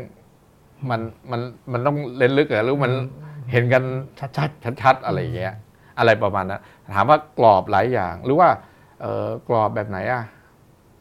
อ่าแบบอาจารย์อเนกๆครับใช่ปะเออ ไอคนชนบทตั้งรัฐบาลคนคุมตั้งล้มล้มรัฐบาลรัฐบาลคนอะไรอย่างเงี้ยไออย่างเงี้ย ผมว่ามัน มันจบไปอืมตั้งแต่ก่อนหนั้นนั้นแล้วก็ได้อะไรเงี้ยนะครับเอออะไรประมาณเนี้ย ส่วนแว่นใหม่เนี่ย ผมว่าเออมันก็มันก็ยังยังไม่เห็นอะไรที่คนเสนออย่างเป็นระบบนะเดี๋ยวนะอธิบายเป็นเรื่องเรื่องๆที่ที่ที่ที่เกิดขึ้นอะไรเงี้ยนะครับ ครับผมอืมมีมีอีกสักสองคำถามนะครับ เวลาแล้วก็งวดเข้ามาทุกทีนะครับ เหลือเป็นสองคำถามสุดท้ายนะครับฮะมาเลยฮะ ปัญหาตอนนี้ก็คือฝ่ายกษัตริย์นิยมไม่ยอมเข้าสู่เวทีเจรจาเลยนะฮะเราอาจจะต้องการผู้แทนที่เป็นที่ยอมรับของฝ่ายกษัตริย์นิยมที่พร้อมจะเข้าโต้เจรจาอันคุณธนาพลมีคนคนนั้นน่ะนะไอคนที่พอจะฝั่งนู้นยอมรับแล้วก็ไปเจรจาได้ไหมครับเดี๋ยวฟังยังไงนะไม่เข้าคือใจคือคือตอนเนี้ยคล้ายๆ ฝั่งกษัตริย์นิยมเนี่ยไม่ยอมเข้าสู่โต๊ะเจรจานะครับ แล้วก็คล้ายๆเขาก็อาจจะสันนิษฐานว่าเราอาจจะต้องการ ตัวแทนนะครับฝั่งเราซึ่งเป็นที่ยอมรับของฝั่งนั้นน่ะนะเข้าเข้าพร้อมที่จะเข้าไปโต๊ะเจรจา พี่พี่นึกออกไหมพี่ปูนึกออกไหมว่าเราจะมีอย่างนั้นไหมอะโอ้โหอย่าส่งเพนกวินเอาไม่ไม่ผมผมคืออย่างนี้ ผมคิดว่าในในความเป็นจริงเลยในครับทุกทุกทุกกรณีในทางการเมืองเนี่ย การเจรจาเป็นเรื่องปกติอะผมครับเข้าใจว่า โอเค ในระดับไหนในการเจรจาครับอะ แม้กระทั่งการเคลื่อนม็อบอะไรอย่างเงี้ยครับการคุยกับตำรวจเป็นเรื่องปกติส่วนคุยแล้วเชื่อไม่เชื่ออะไรอืมนั่นเป็นอีกอันหนึ่งครับนะครับ แต่ถ้าถามว่าเฮ้ย มันมีหรือเปล่า ในแง่เนี้ยปัญหาไม่ใช่ตัวบุคคล ปัญหาของเออของสถาบันกษัตริย์ เอาง่ายๆผมยกตัวอย่างว่า อย่างกรณีนี้ก็ได้ ปีรัฐประหาร 2520 ของคุณเกียงศักดิ์ชมนันท์ไอ้นั่นก็คือใช่ปะหลังจากครับ19เนี่ยรัฐบาลทานินกาวิเชียนโอ้โหทำให้เละเทะหมดอะอืมขวาจัดใช่คปะรับจนคุณเกียงศักดิ์ไม่รู้เจรจาไม่เจรจาแกก็ล้มกระดานรัฐประหารครับซ้ำแล้วก็เปลี่ยนอีกแนวทางหนึ่งมาใช่ไหมฮะผมเข้าใจว่ามันไม่ใช่เรื่องตัวบุคคลอ่าทุกทุกองค์กรแหละ ไม่ใช่เรื่องสถาบันกษัตริย์ครับทหาร ถ้าเขาไม่รู้สึกเพียงพล้อืมำเขาก็ไม่ไม่เจรจาไม่เจรจาไม่เจรจาดังนั้นเนี่ย มันความเห็นผมมันไม่ใช่เรื่องส่งใครไปครับ หรือว่าถ้าถ้าถ้ารู้สึกว่ามันเพียงเพียงพล้ำอะผมว่าเพนกวินก็เป็นตัวแทนเราได้โอเคคือคล้ายๆตอนนี้คนก็นึกถึงประเด็นเรื่องเจรจาใช่ไหมครับเพราะว่าอ่าคนค่อนข้างระแวงเรื่องของการใช้ความรุนแรงอะไรแบบนี้อ่านึกถึงโต๊ะเจรจาอ่าแต่ก็อย่างที่พี่ปู้บอกนะว่าถึงเวลาจริง ๆ แล้วเนี่ย มันก็ หน้างานเราตอนนั้นอะใช่ไหมครับครับผมคำถามสุดท้ายครับผมคำถามสุดท้ายครับ ฟ้าเดียวกันฉบับร้อยปีซีพีก็ยังของโอเคมีคนตามโอเคคืออย่างนี้คจรับริงๆจริงๆต้องออกมิถุนาอะพูดเลยนะครับเพียงแต่ว่าไอ้ไอ้ออกตุลาเนี่ยเพียงแต่ว่าเรายังได้ต้นฉบับที่ยังมาฮะอันนี้คือ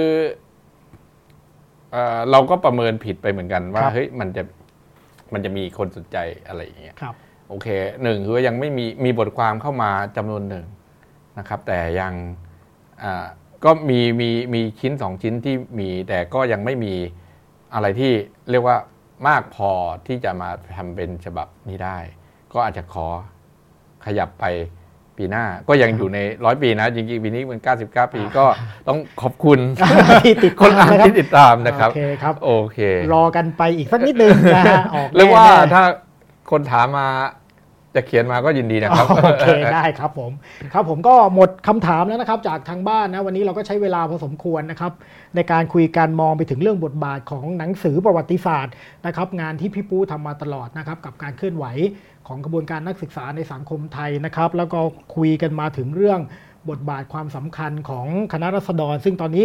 อาจจะเกิดขึ้นไปอีกเรื่อยๆนะครับก็ไม่รู้นะอนาคตจะเป็นอย่างไรต่อแว่นตาเราก็ไม่มีเลยตอนนี้นะเออก็คงก็ดีต้องเลยดูกันไปเรื่อยๆนะฮะนี่เป็นประชาธิปไตยสุดๆเลยแล้วนะฮะไม่มีแว่นตาเลยที่เราจะมานั่งคือมเป็องนกรอบวิเคราะห์ ถ้าเป็นหมอดูก็ทุกคนก็มีสิทธิ์ดัง อ่าโอเคตอนนี้ทุกคนพร้อมดังนะฮะ เพราะฉะนั้นก็คงจะได้อ่าพวกเราคงต้องติดตามนะครับสถานการณ์ทางการเมือง ซึ่งมีความแหลมคมมากนะฮะในช่วงเวลานี้ นะครับวันนี้วันโอวันนะครับรายการวันโอวันวันออนวันนะครับต้องขอขอบคุณนะครับพี่ปุ๊ธนาพลอิ๋วสกุลนะครับบรรดาธิการบริหารฟ้าเดียวกันด้วยครับขอบคุณที่มาคุยกันวันนี้ครับครับผมแล้วก็ในคราวต่อไปนะครับรายการวันโอวันอ่าวันออนวันนะครับจะเป็นการพูดคุยกับใครในประเด็นไหนนะครับ อย่าลืมติดตามนะครับ แล้วก็คงจะมีเนื้อหาสาระมีประเด็นที่น่าสนใจคุยกันต่อนะครับ วันนี้ผมคมกิจวิทยเข่งลาไปก่อนสวัสดีครับ